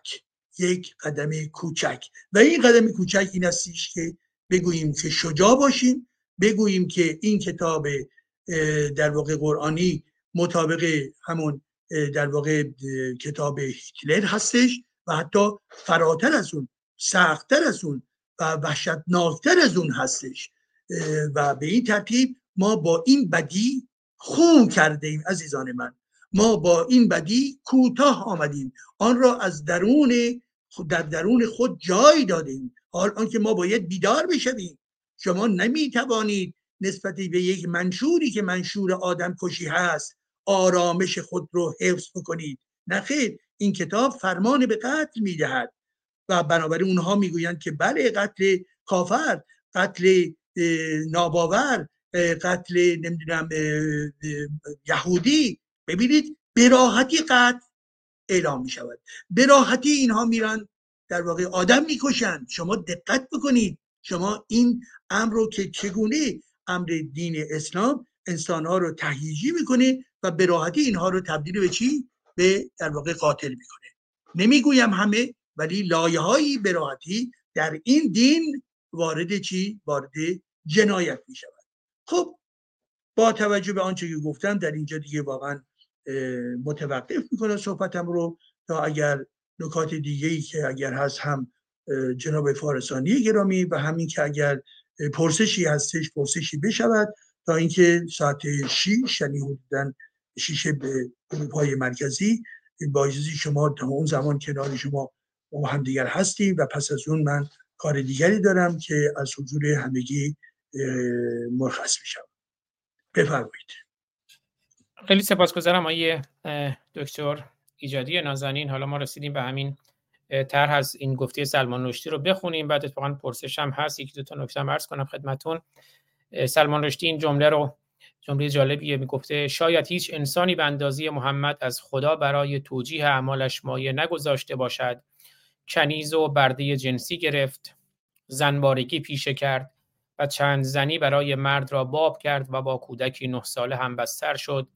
خون غیر مسلمان را حلال خواند و زنانشان را غنیمت شمرد و به راه زنی و دزدی پرداخت. برای پیشبرد اهدافش وعده های دروغین داد و به جنگ و خونریزی همت بست و تخم کین و دشمنی بین پیروانش با دیگران را کاشت و این همه را هم به نام الله بت دیروزی که تبدیل به خدای مکار هیلگر خشمگین و نامرئی جدیدی شده بود کرد و رکوردی جدید و دست نیافتنی در خمیدن حقیقت برای نسل بشر به جای گذاشت. آیه دکتر ایجادی نازنین من می‌خوام چند تا نکته رو عرض کنم توی همین فاصله. به مناسبت حالا تو بر... فکر می‌کنم توی این یکی دو ماهی که این در واقع الان فکر کنم 32 سه روز شده ماجرای غزه پیش اومد. هیچ رسانه ای به ریشه های این مسئله و به ویژه ریشه های اسلامی و نژادی پرستانی این مسئله نپرداخته باشه به اندازه روشنگران قادسیه که در به لحاظ تاریخی به لحاظ دینی به لحاظ سیاسی به لحاظ روانشناختی به لحاظ اجتماعی پرداختیم. امیدوارم که دوستان توی روشنگران قادسیه این برنامه ها رو پیگیری کنند. ولی من یک بار دیگه می‌خوام اول اون جمله یا اون سخنانی که حدود 8 سال پیش بنیامین نتانیاهو گفت که همه ما ممکنه نقدهای جدی هم به بنیامین نتانیاهو داشته باشیم. اما یه فکت تاریخیه که هیتلر جنایت هایی که کرد بر اساس اون مشاورهایی بود که از مشاورهای اسلامیش از جمله محمد امین الحسینی مفتی اعظم فلسطین گرفت. یک بار دیگه این جملات نتانیاهو رو بشنویم که میگه هیتلر می‌خواست اونها رو از آلمان خارج بکنه یهودیان رو بعد محمد امین الحسینی گفت که اخراجشون نکن بعد بیان اینجا توی فلسطین و کشورهای اسلامی و گفت پس چه کارشون بکنم؟ گفت که اونها رو بسوزان. که همون موقع هم خب خیلی این صحبت ها جنجال برانگیز شد اما حال مستندی هست توی کانال یوتیوب ورد وار تو جنگ جهانی دوم در همین مورد که تو برنامه پیشین من یه بخشایش رو نشون دادم. که این رو به لحاظ فکت های تاریخی بررسی می‌کنه اما این جمله نتانیاهو رو بشنویم کوتاه. Hitler didn't want to uh, exterminate the Jews at the time. He wanted to expel the Jews. And Khaja Amin al-Husseini went to Hitler and said, if you expel them, they'll all come here. So what should I do with them? He asked. He said, burn them.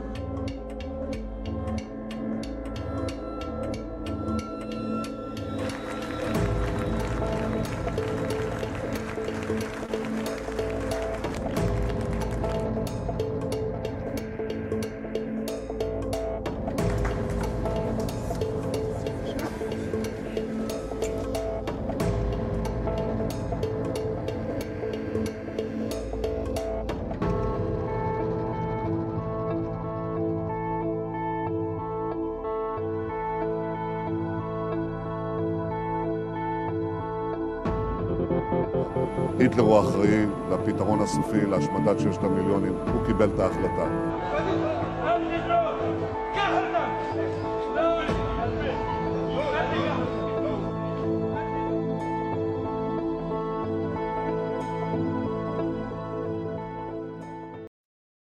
حالا تو خود این ویدیو هم دوباره توضیحاتی مستند در مورد محمد امین الحسینی هم بود آی دکتر ایجادی اما شما اشاره کردین به بحث کودکان و این طرحی که برای من فرستادید و به بحث قرآن من می‌خوام یه مثالی بزنم. حالا ما چند سال پیش در خدمت خود شما هم بودیم و به پیشنهاد ماهیار عزیز دوست ما یه برنامه هم داشتیم کارزار اعلام جرم علیه اسلام کاج که فکر می‌کنم حالا اون موقع ما یه مقداری نمادی بود ولی واقعا یه روزی باید این کارزار اعلام جرم علیه اسلام یا کاج واقعا به صورت جدی برسیم. ولی من یادم همین چند ماه پیش توی آمریکا می‌دونید توی آمریکا توی مدارس انجیل تدریس نمیشه مثل این چیزی که ما کتاب قرآن داریم توی مدارس ایران یا کشورهای اسلامی.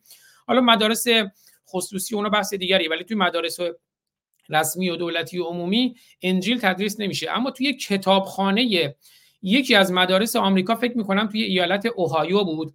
یک کتاب انجیل بود. می‌دونیم که به حال قرآن به لحاظ اون دستورات انسان کشیش خیلی فجیعتر نسبت به انجیل ضمن اینکه قرآن رو کلام خدا می‌دونند اما انجیل و تورات رو کلام حواریون می‌دونند. حواریون موسی و عیسی نوشتن.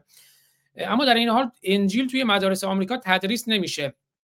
اما توی کتابخونه یکی از مدارس ایالت اوهایو اگر اشتباه نکنم کتاب انجیل وجود داشت و یکی از بچه ها رفته بود یه بخشی از اون آیات خشونت آمیز انجیل رو خونده بود و پدر و مادر رفته بودن توی دادگاه های آمریکا اعلام جرم کرده بودند علیه وجود کتاب انجیل در کتابخونه اون مدرسه و دادگاه دستور میده که اون انجیل باید برداشته بشه. اما خب ما الان توی مدارس در سراسر جهان در کشورهای اسلامی به طور ویژه درس قرآن داریم از همون ابتدا اینها آموزش داده میشه که خب این خیلی نکته مهمیه و اون نکاتی که شما گفتین رو اهمیت رو نشون میده.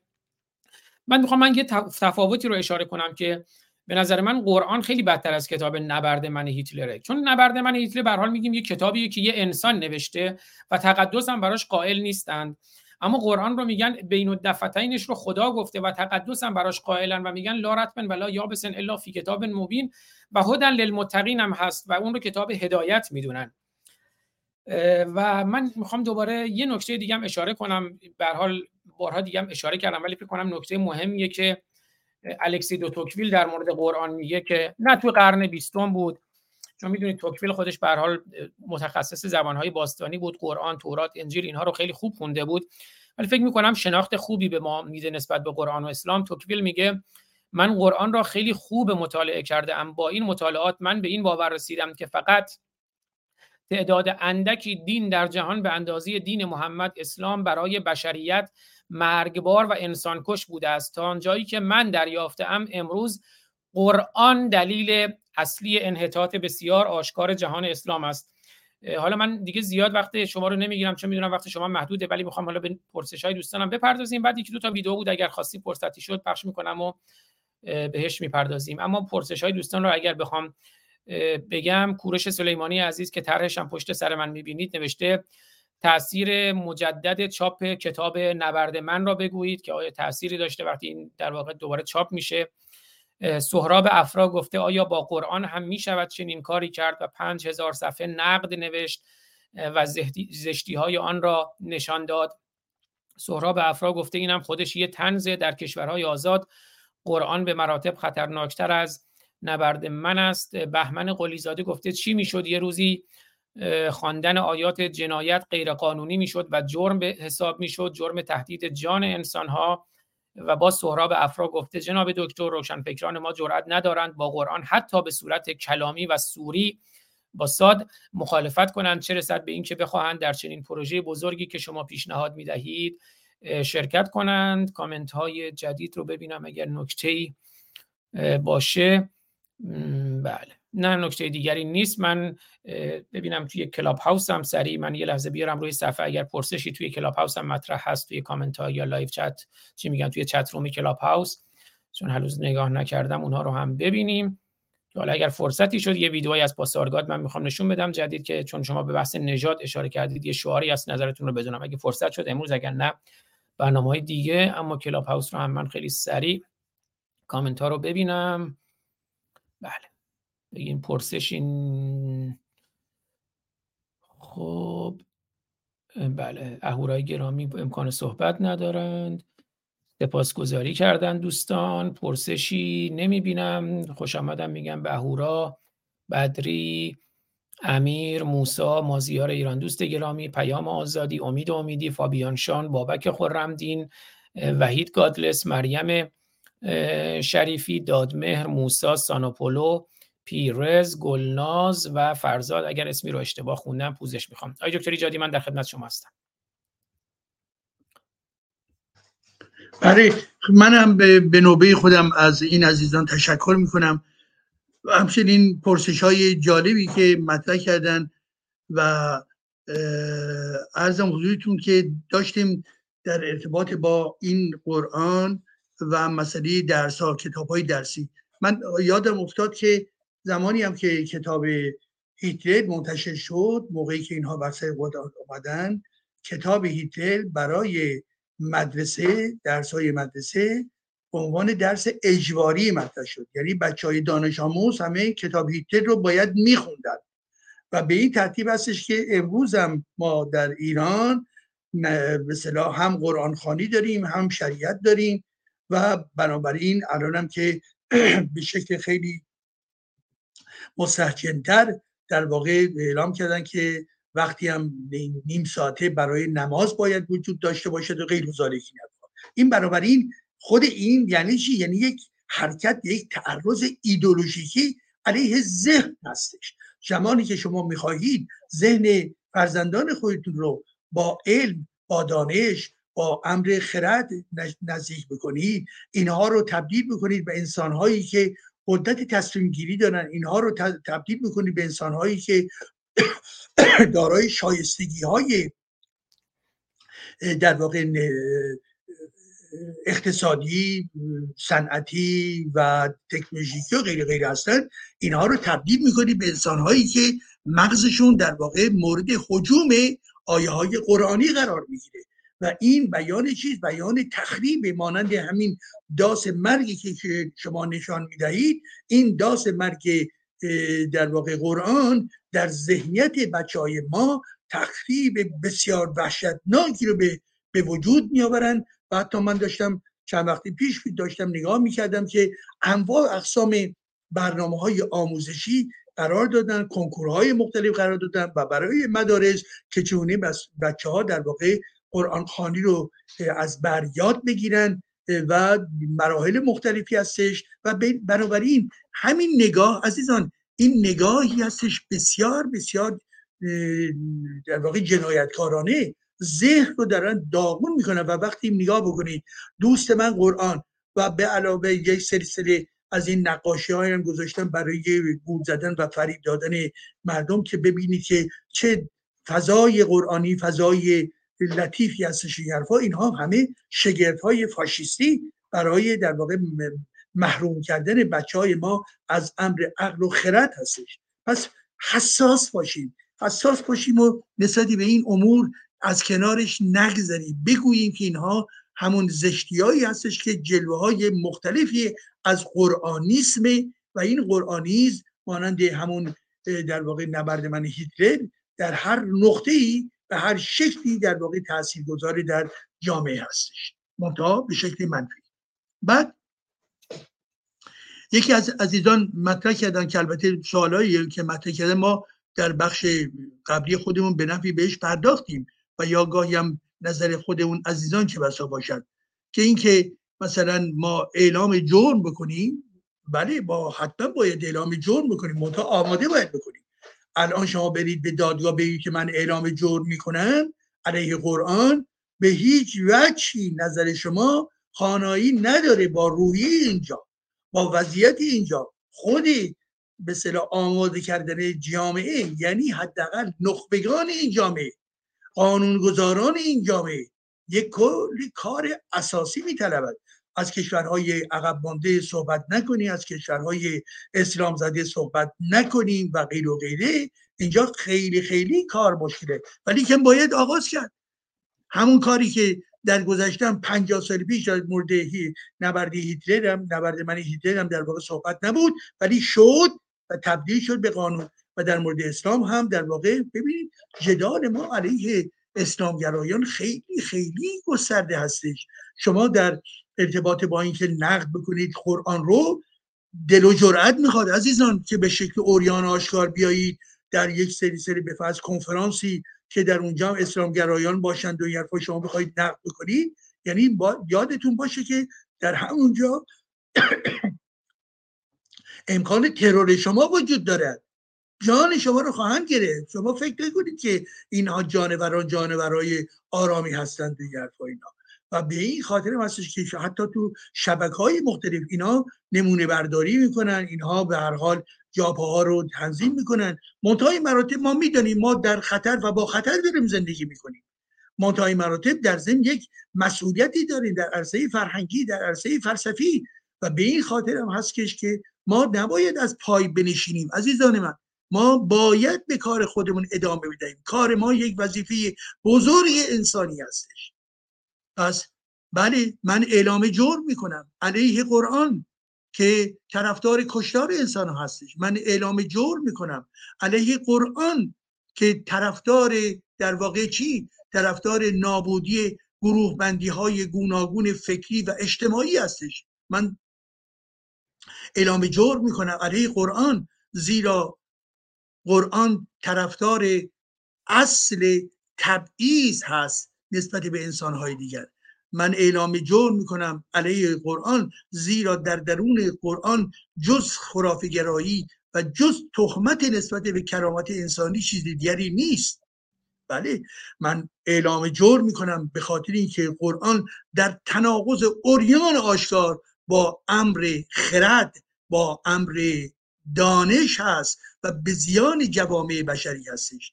من اعلام جرم می‌کنم علیه قرآن زیرا نه فقط خطری برای جامعه ما ایرانیان هست بلکه خطر برای کل بشریت هست. زیرا اسلام و قرآن ذهنیت انسانها رو ذهنیت آزاد رو ذهنیت خردمند رو می‌کشد می‌کشد. به این خاطر هستش که انگیزه ما چیست؟ انگیزه ما در واقع آزادگی در فکر هست. انگیزه ما مسئله شرافت و کرامت انسان ها هست و در درون یک ایدولوژی مانند قرآنی و اسلامی شما هرگز به کرامت انسانی نخواهید رسید. شما در ارتباط با یک بردگی روانی قرار خواهید گرفت که تمام قدرت خود رو نابود خواهید کرد و کاملا خود رو فلج خواهید کرد و این به زیان آزادگی فکری در جامعه ما هستش. بنابراین کار ما بسیار بسیار بزرگه. از سوی دیگر صحبت یعنی پرسشی شد در ارتباط با تاثیر این کار نبرد من و کاری که خدمتون عرض کردن که به این ترتیب در اومده خب امروز در واقع محافل آکادمیک با خیال آسوده می‌توانن این رو برن بخوانن برن مورد بررسی قرار بدن و با خیال آسوده دانشجویان رو می‌توان اونهایی که تمایل هایی در این زمینه ها دارن در زمینه های مثلا علوم انسانی یا در ارتباط با تاریخ می‌خوان چرا که همه دانشجویان این تمایل رو که ندارن که اینا. بنابراین یک وسیله بسیار خوبی رو در اختیار اونها قرار می‌دهید که چی؟ که به این ترتیب برون و این کتاب رو از نزدیک لمس کنن دست بزنن داخلش نگاه بکنن آموزش در ضمن یعنی همین است. و نکته دیگری هم که عزیزانی مطرح کردن اینکه ارزم حضورتون که بله با کتاب نورد من هیتر همونگونی که خدمتون ارز کردم شد حدودا هزار صفحه صفحه های بزرگ آتوا و بنابراین معادل میشه حدود پنج هزار تا ولی به لحاظ اینکه حجم قرآن بسیار بسیار وسیعتر و گسترده تر هستش و میزان کارهای تحقیقی علمی که در اونجا باید به حول این آیه ها باید خیلی گسترده هستش. بناگزیر اون هم تعداد صفحات صفحه ها هم نیز گستریتر خواهد شد. ولی به حال امروز ما در آغاز کارمون هستیم. این آغاز کار رو باید تبلیغ کرد باید ذهن ها رو آماده کرد. حالا نه ذهن همه جامعه ولی که این که ما بیاریم بگیم که این امر طبیعی هستش عزیزان من. طبیعی هستش که ما در واقع به نقد این دین و این قرآن بپردازیم. طبیعی هستش که ما نقد بکنیم این قدسیت رو. طبیعی هستش که این به صلاح تابو رو ما بشکنیم. طبیعیه طبیعیه طبیعیه و بالاخره نکته آخری هم که سهراب مطرح کرد. اگر میسر هستش اون به صلاح کلام سهراب رو بیارید که آخرین نفر بود در اون بخش ارزان حضورتون که انتخابات یا سالهایی که مطرح شده بود. اینو میفرمایید. آیا می نه خیر. اونی که گفته بود که خود به صلاح افراد روشنفکر یا بله، سیاسیون بله. اونها میترسند و این حرفی که سهراب عزیز گفت بسیار درسته عزیزان من. ببینید الان بله اینجا. ببینید چی می‌گوید؟ می‌گوید که روشنفکران ما جرأت ندارن. این حرف درسته. رو ما پدیده پدیده ترس رو در درون ذهنیت روشنفکران باید ببینید یک این بسیاری از روشنفکران دانش ندارند دو این روشنفکران قدرت و جسارت ندارند یعنی همون چیزی که شما می‌گویید جرأت. سه اینکه این روشنفکران اولویتی برای این امر قائل نیستند. چهار اینکه بسیاری از این روشنفکران خواهان مسلحت گرایی هستند. خواهان معامله هستند عزیزان من.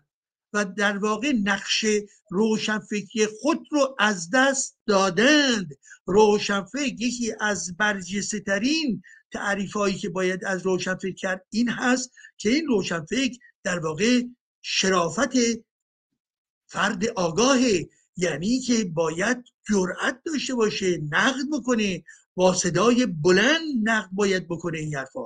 و بنابراین باز هم همون جمله رو بگذارید و من فقط تیکه اولش رو نگاه کردم و خدمتون ارز کردم. ببینید بله و بعد ادامه میده با قرآن حتی به صورت کلامی و سوری هم که جرأت ندارن که حتی با قرآن هم به شکل کلامی سوری مخالفت کنن. چه رسد به این که بخواهند در چنین پروژه بزرگی شرکت کنند یعنی پروژه‌ای که بگوید و می‌گوید که چی؟ که ماهیت قرآن مانند همون ماهیت نبرد من هیتلر هستش و بسیار وحشتناکتر از اون. به این ترتیب در واقع شما اعلام جرم علیه یک پدیده بسیار مهیبی می‌کنید که در واقع ذهنیت بشریت رو در واقع داره صدمی میرساند و آسیب وارد می‌کنه. پس بنابراین درسته سهراب گرامی صحبتی که شما فرمودید این روشنفکران در واقع خود این روشنفکران روشنفکران دورورمون هستن عزیزان راه دور نروی. در هر کشوری که هستن چند تا از این روشنفکران دورورتون هستش. به راحتی می‌تونید باشین تماس بگیرید و به راحتی همین مطلب رو باشین مطرح بکنید. ببینید رنگ چهره اونها تغییر پیدا خواهد کرد. و بلافاصله شما رو در واقع من می‌کنه از اینکه این چنین کارهایی رو بکنید. و یا اینکه این از کجا این ایده های عجیب و غریب بر چی این ایده های عجیب؟ نه خیر اینها عجیب و غریب نیست. این ایده های درسته. این ایده های روشنفکرانه هستش. بله آدرس من رو به ایشون بدهید. اونهایی که می‌خوان انتقاد بکنن بیاین در اتاقهای ما انتقاد خودشو بنویسن. بنویسن. ما حراسی نداریم. از این انتقادها در طول این سی سال اخیر انقدر من دیدم که حساب ندارد. ولی همیشه یک چیز برای من بود مقاومت فکری. شجاعت روشنفکری داشتن عزیزان من. و خوشبختانه ما می‌بینیم که امروز دین دین باوری در ایران ما داره در حال فروریزی هستش. از کجا میآید؟ از این میآید که آگاهی و پشتکار در توضیح و و در پخش این آگاهی هستش. به این خاطر هستش. بسیاری وقتی که در به سنجش ها اعلام می شود که در دو سال پیش نه درصد ایرانیان خود رو ناباور می و امروز 22 درصد خود را ناباور می‌دانند. این از کجا می آید از همین بحثایی هستش که ما کوتاه نیامدیم گفتیم پخش می شود بله پخش می شود به این خاطر هم هستش که ما مانند هر روشنفکری نیستیم. ما باید از جنس روشنفکرانی هستیم که باید باشیم. یعنی مسئول در برابر چی؟ در برابر اقدام هایی که در جهت خرابی ذهن ما هستند. جامعه ما عقب افتاد دیکتاتوری هستش جامعه ما مسجده هستش. بالاخره ما کی باید از این خواب بیرون بیاییم؟ ما تا کی باید با این اسلام در واقع هماغوشی داشته باشیم؟ نه اسلام مال شما نیست. اسلام جز فرهنگ ایرانی نیست. دورش بریزید. به شما هیچ گونه خوشنودی نمی‌دهد. اگر فکر می‌کنید که از اون می‌توانید رضایتی داشته باشید جز یک تفهم چیز دیگری بیش نخواهد بودش به این خاطر هم هستش که تک تک نه تنها روشنفکران تک تک هر شهروندی باید این جرأت رو بکنه. با کسب دانش با افزایش دانش خودش مقاله های گوناگون برنامه های مختلف ارزن کتاب های گوناگون به دانش خودش بیافزاید.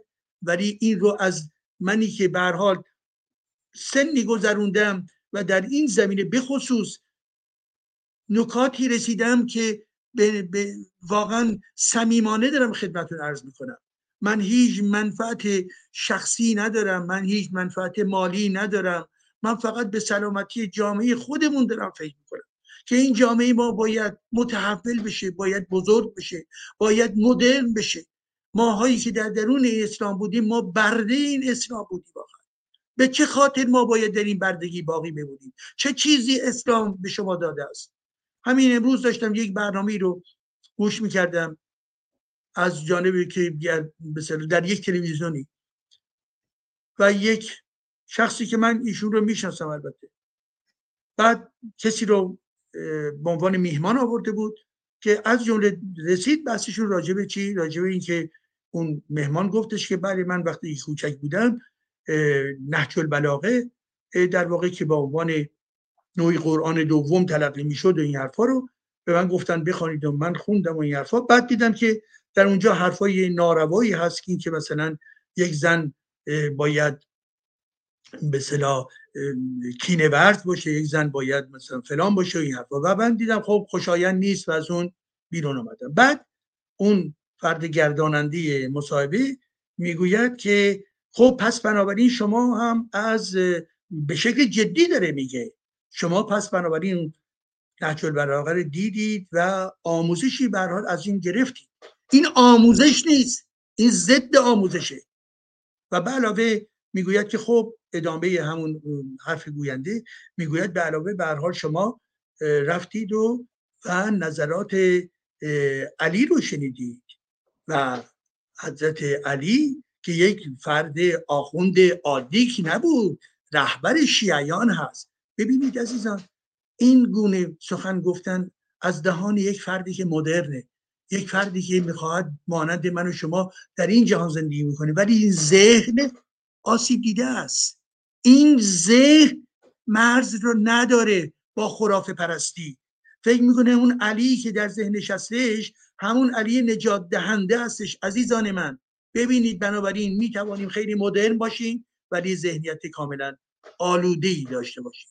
پس به این ترتیب هستش که ما این کاری که امروز آغاز کردیم رو در دو برنامه دیگری نیز ادامه خواهیم داد و من در برنامه های بعدی می‌روم در درون برخی بخشی از در واقع هم نبرد من هیتلر هم قرآن و همسویی های اینها رو به شما خواهم گفت و اینکه شما هم به نوبه خودتون تا اونجایی که می‌توانید این نوع ایده ها رو ببرید در دل جامعه بین دوستان خودتون پخش بکنید و دوستانی هم که تمایل دارن در برنامه های بعدی ما در کنار ما باشن. ازشون خیلی متشکر خواهیم بود. سپاس از شما. سپاس های دکتر. ایجادی نازنی من یه بار دیگه این جمله ارنست رنان رو بخونم که های دکتر ایجادی هم گفت اسلام بردگیه. ارنست رنان میگه اسلام سنگین ترین زنجیری است که بشر به دوش کشیده است. مسلمانان اولین قربانیان اسلام هستند. آزاد کردن مسلمان از زنجیر اسلام بهترین خدمتی است که انسان می‌تواند به او بکند.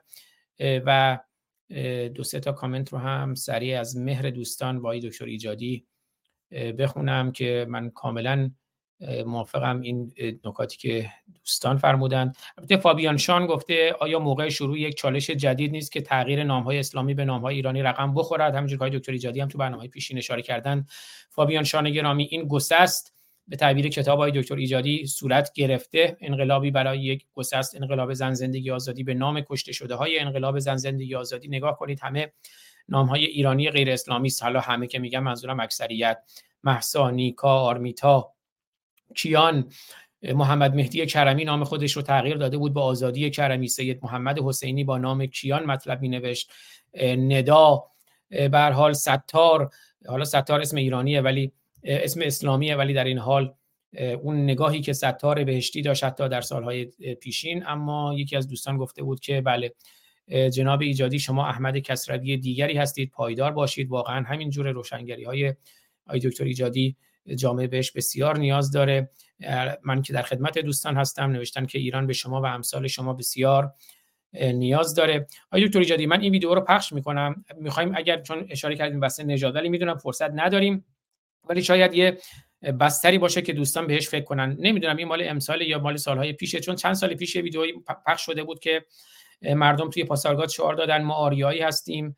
عرب نمی پرستیم امسال ویدیوی دیگه دیدم که خیلی جالب دوباره همون شعار رو میدن که البته همونجا خیلی جنجال برانگیز شد. منم گفتم این آریایی هستیم منظور نژاد آریایی نیست. های دکتر هم اشاره کردن تاریخ فرهنگ و تمدن عرب نپرستیدن هم. خب توی اون فضا منظورشون امامان عرب هیچ توهینی حتی به عرب نشده به نژاد عرب هم نشده. اساسا چیزی به نام نژاد وجود نداره.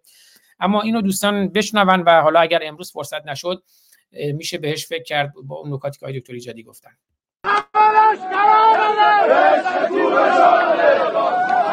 دست خدا هرچی بلاست از عربا همش دست خدا هرچی بلاست از عربا هرچی بلاست از عربا همش دست خدا هرچی بلاست از عربا همش دست خدا هرچی بلاست از عربا عرب نبی پرستی ماریایی هستی عرب نبی پرستی ماریایی هستی عرب نبی پرستی ماریایی هستی عرب نبی پرستی ماریایی بله این همه لشکر آمده به عشق کوروش آمده. همش میگن دست خداست.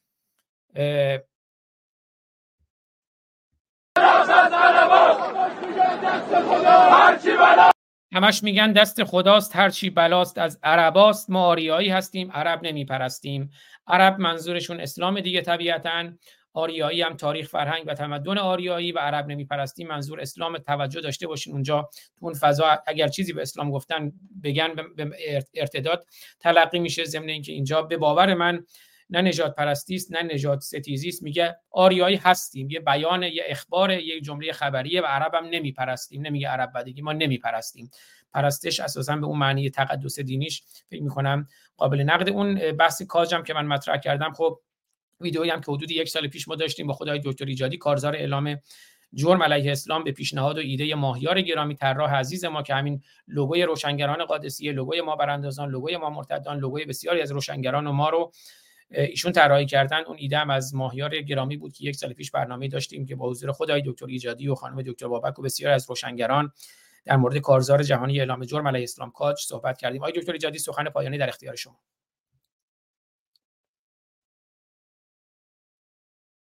میکروفونتون البته بسته است. بله. ببینید فارسان گرامی.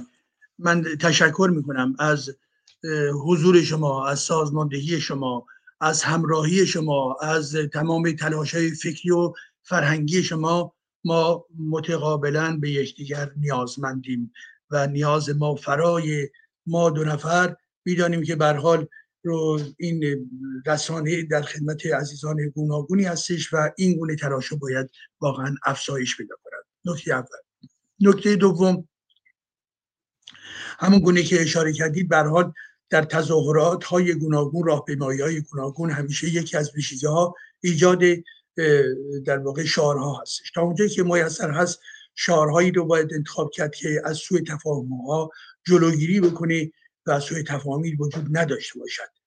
ولی این همین شعاری که الان مطرح شد می تواند به سوی تفاهمی منجر بشود. وقتی که گفته می شود این همش دست عرب هاست یا شعار دیگری که مطرح شد ولی که ما می‌دانیم عزیزان اونهایی که می‌خواهند سوء استفاده کنن از این خب به ناگزیر کردن و خواهم کرد.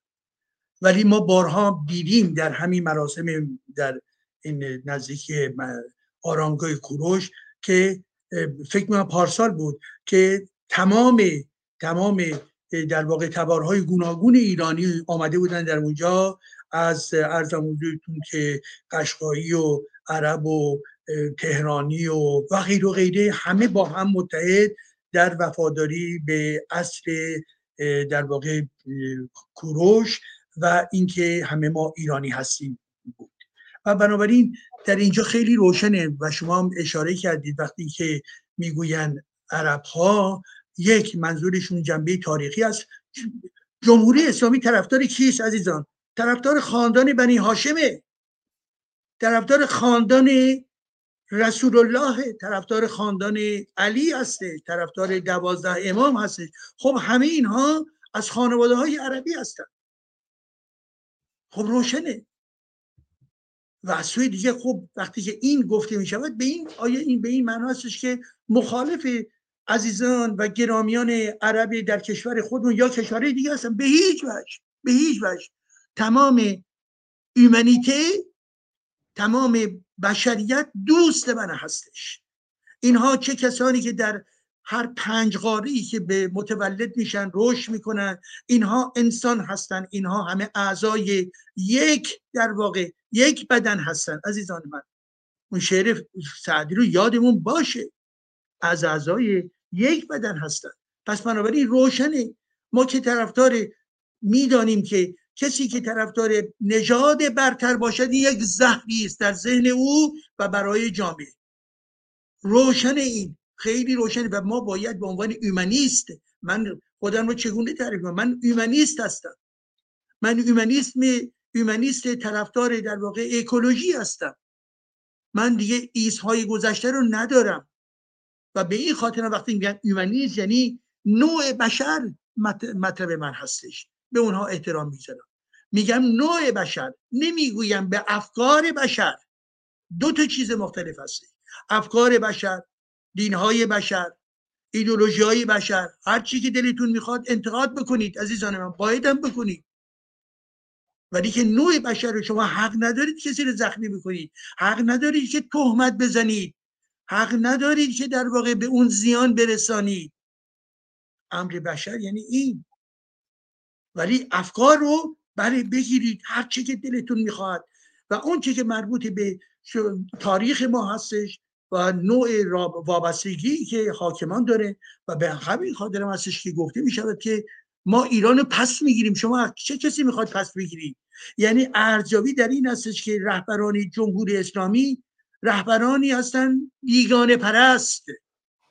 از جای دیگری در واقع اینها نیرو می انرژی و در واقع انگیزه می‌گیرن. طرفدار علی ابن ابی طالب هستن. طرفدار حسین هستن. یعنی همون مهاجمان ما.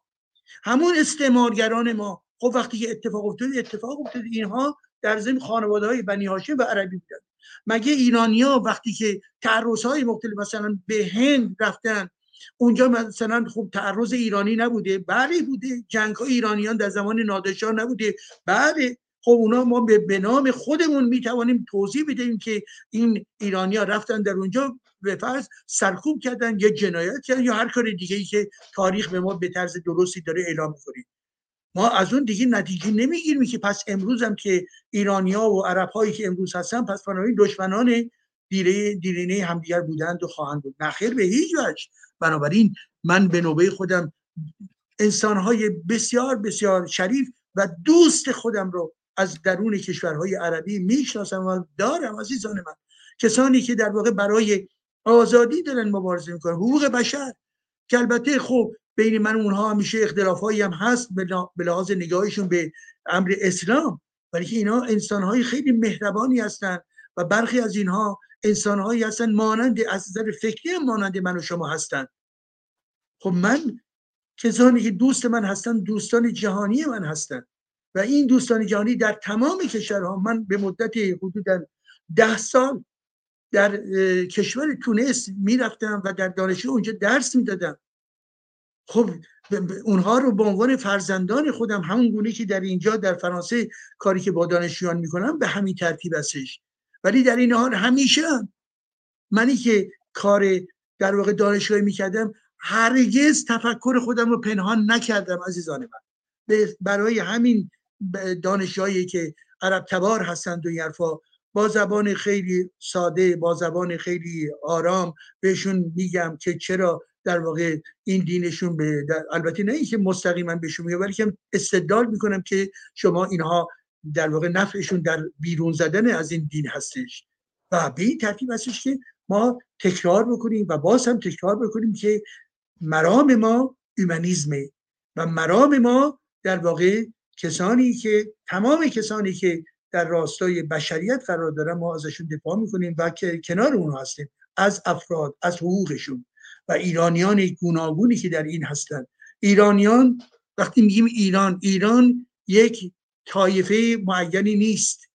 ایران مجموعه این انسان ها با تبارها و خانواده های گوناگونی هستند که کنار هم جمع شدن و شدن ملت ایران. ملت یک امری نیست که در واقع خلصگرایی درش صورت گرفته باشد. نه خیر. وقتی که حتی هویت صحبت می‌کنیم هویت بر پایه خلص بودن نیست. این یک نگاه در واقع فاشیستی هستش. هویت هویت هنو همیشه در دل خودش انواع اقسام بودهای گوناگون داره. و همچنین در ارتباط با چی در ارتباط با تمام ریشه های خانوادگی که دارن و تبارهای گوناگونی که دارن. و اینها در عین تنوعشون می‌شوند ملت ایران. بله از گرامیان ما در اهواز خب خانواده هایی هستن که عربی صحبت می‌کنن فرهنگ عربی دارن مانند کسانی که در تهران هستن که فارسی می‌دانند و ویژگی های دیگری دارن همه اینها چیز فرزندان ایران هستند ما اگر نقد قرآن رو داریم می‌کنیم نقد اسلام رو داریم می‌کنیم فقط برای خود ایرانی ها این کار می‌کنیم؟ نخیر حتی من به کسانی که در کشورهای عربی هستن به اونها می‌گویم که شما باید نجات پیدا بکنید از این اسلام. آی شهروندان عربی کنونی در این کشورها. و بالاخره این با این عکسی که دوست گرامی داره نشون میده چند نکته بگم بگم و پس از اون واقعا از حضورتون خارج بشم به پایان ببریم. دیشب عزیزان ما در پاریس هر سال البته هستش. هر سال هستش که جایزه لایسیته برگزار می شود یعنی یک کمیته سراسری وجود دارد. به عنوان کمیته در واقع لایسیته و جمهوری که این کمیته این کارش در این هستش که ایده های لایسیته رو پیوسته ببره پخش بکنه کنفرانس بذاره مراسم داشته باشه و سالانه هم در واقع مراسمی برای کسانی که به عنوان افراد تلاش کنه دارای تلاش در زمین لایسیته به شکلهای مختلف برها قدردانی بشه و از اونها نیز به این ترتیب به اونها رو تشویق بکنیم و همچنین دیگران و از جمله در اینجا در اینجا که می‌بینید من از در کنارم همکار عزیزم که یک فیلسوف هستش پیر آنری هست اون که وسط نشسته که فیلسوفه و در سوربون درس میده و اون فرد سوم هم که شاید بشناسن من نمی‌دانم این حرفا ولی در واقع ریشارد ملکا که ریشارد ملکا رو در فرانسه همه می‌شناسن. چرا؟ به خاطر اینکه مدافع وکیل شالی ابدو بله کاملا. وکیل شالی ابدو هستش و در ارتباط با تمام به دادگاه های مربوط به تروریست های اسلامی او هست که دفاع کرده و دفاع می‌کنن. و بنابراین از اونجایی که پیوند دوستی ما داریم اینا و دیشبند عملا در کنار هم بودیم و اینا و تعداد حدود 700 نفر شرکت کننده بود در این جلسه و این ایشون هم در واقع رئیس یا پرزیدان همین کمیته لایسیته و رپوبلیک یا جمهوری هستش و که که فرد بسیار بسیار باشعور فرد انسانگرا ژیلبر و در ضمن کسی هستش که البته حدود دو سالی که به این سمت رسیده قبلا یک فرد دیگه ای بود که ایشون در واقع به لحاظ سن بالاش بودن هستن ولی که به حال به دنبال انتخابات ایشون شد رئیس یا پرزیدان این نهاد. خب این نهاد برای مایی که طرفدار لایسیته هستیم بسیار مهم هستش. در موقعی که من رسیدم قبل از اینکه وارد سالن بشیم همین دوست گرامی ژیلبری که président ی که می‌بینید در اینجا از دور دیدمش رفتن تو خیابون نزدیک شهرداری پاریس بودیم اینا. بعد یکی دیگه ای که از ایرانیا اونا هم هر دو ما رو میشناخت و اینا اومد و به ژیلبرت پرزیدان گفتش که آقای پرزیدان شما می‌دونید که آقای ایجادی در واقع فرد قهرمان مربوطه به لایسیته در ایرانه. گفتم خیلی لط داری خیلی متشکرم اینا. و به هر حال ما با هم باید با هم همکاری داشته باشیم به خاطر اینکه لایسیته برای کشور ما یک امر اساسی هستش و لایسیته برای فرانسه نیست و همچنین تمام کشورهای جهان قاعده برای چی؟ مدیریت جامعه هستش. و این قاعده رو باید تشویق کرد و امیدوارم که فردا هم کشور ما دارای حکومتی باشه که متکی بر اصول لایسیته است و این اصول هم یکی از ویژگی هاش همون که می‌دانید جدا کردن دین از نهاد در واقع قدرت هست. منتهای این ام این ام به این معنا نیستش که مبارزه فکری باید متوقف بشه به هیچ وجه. ما چنین دولتی رو خواهانش هستیم ولی در این حال ادامه مبارزه فکری از جمله در ارتباط با قرآن رو هم ادامه خواهیم داد. بنابراین این نهاد خیلی مهمه و چند ماه پیش هم بود که یک جلسه یک به نشست بزرگی هم در سنای مجلس سنای فرانسه برگزار کردن که من هم یکی از سخنرانای در این کنفرانس بودیم و در اختصاص داده شده بود به انقلاب زن زندگی آزادی و همچنین شرایط افغانستان و اتفاقا دیشب هم در واقع بخش مهمی نه تنها جوایزی که داده شد حدود پنج نفر جایزه گرفتن و به علاوه بخش مهمی از برنامه دیشب در ارتباط با چی بود؟ در ارتباط با انقلاب زن زندگی آزادی بود عزیزان من. زن زندگی آزادی نمرده ادامه دارد و صدای این انقلاب نیز به گوش جهانیان و از جمله به فرانسوی ها نیز می‌رسد و به این ترتیب هستش که در اینجا من دیگه صحبت خودم رو پایان میدم. به امید اینکه هممون در واقع پیوسته انگیزهای قوی خودمون نگه داریم و یک بار دیگه از آزاد فارسانی تشکر می‌کنم و همچنین از شما عزیزانی که در این اتاق بودید با امید روزهای بهتر و آزادی برای میهنمان ایران. من از آیه دکتر ایجادی نازنین یک جهان یک ایران سپاسگزارم. بازم در پایان تاکید می‌کنم.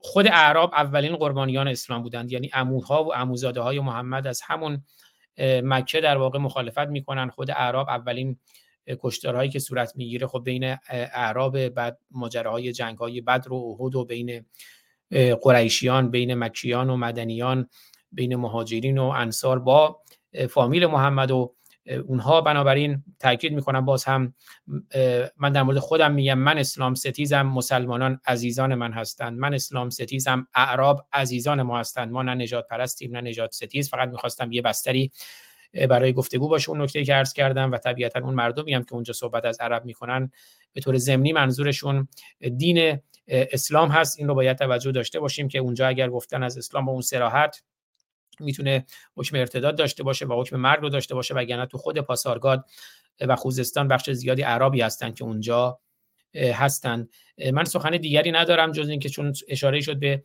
روشنفکرای دینی من دیروزم اشاره کردم. این جمله خیلی مهمه.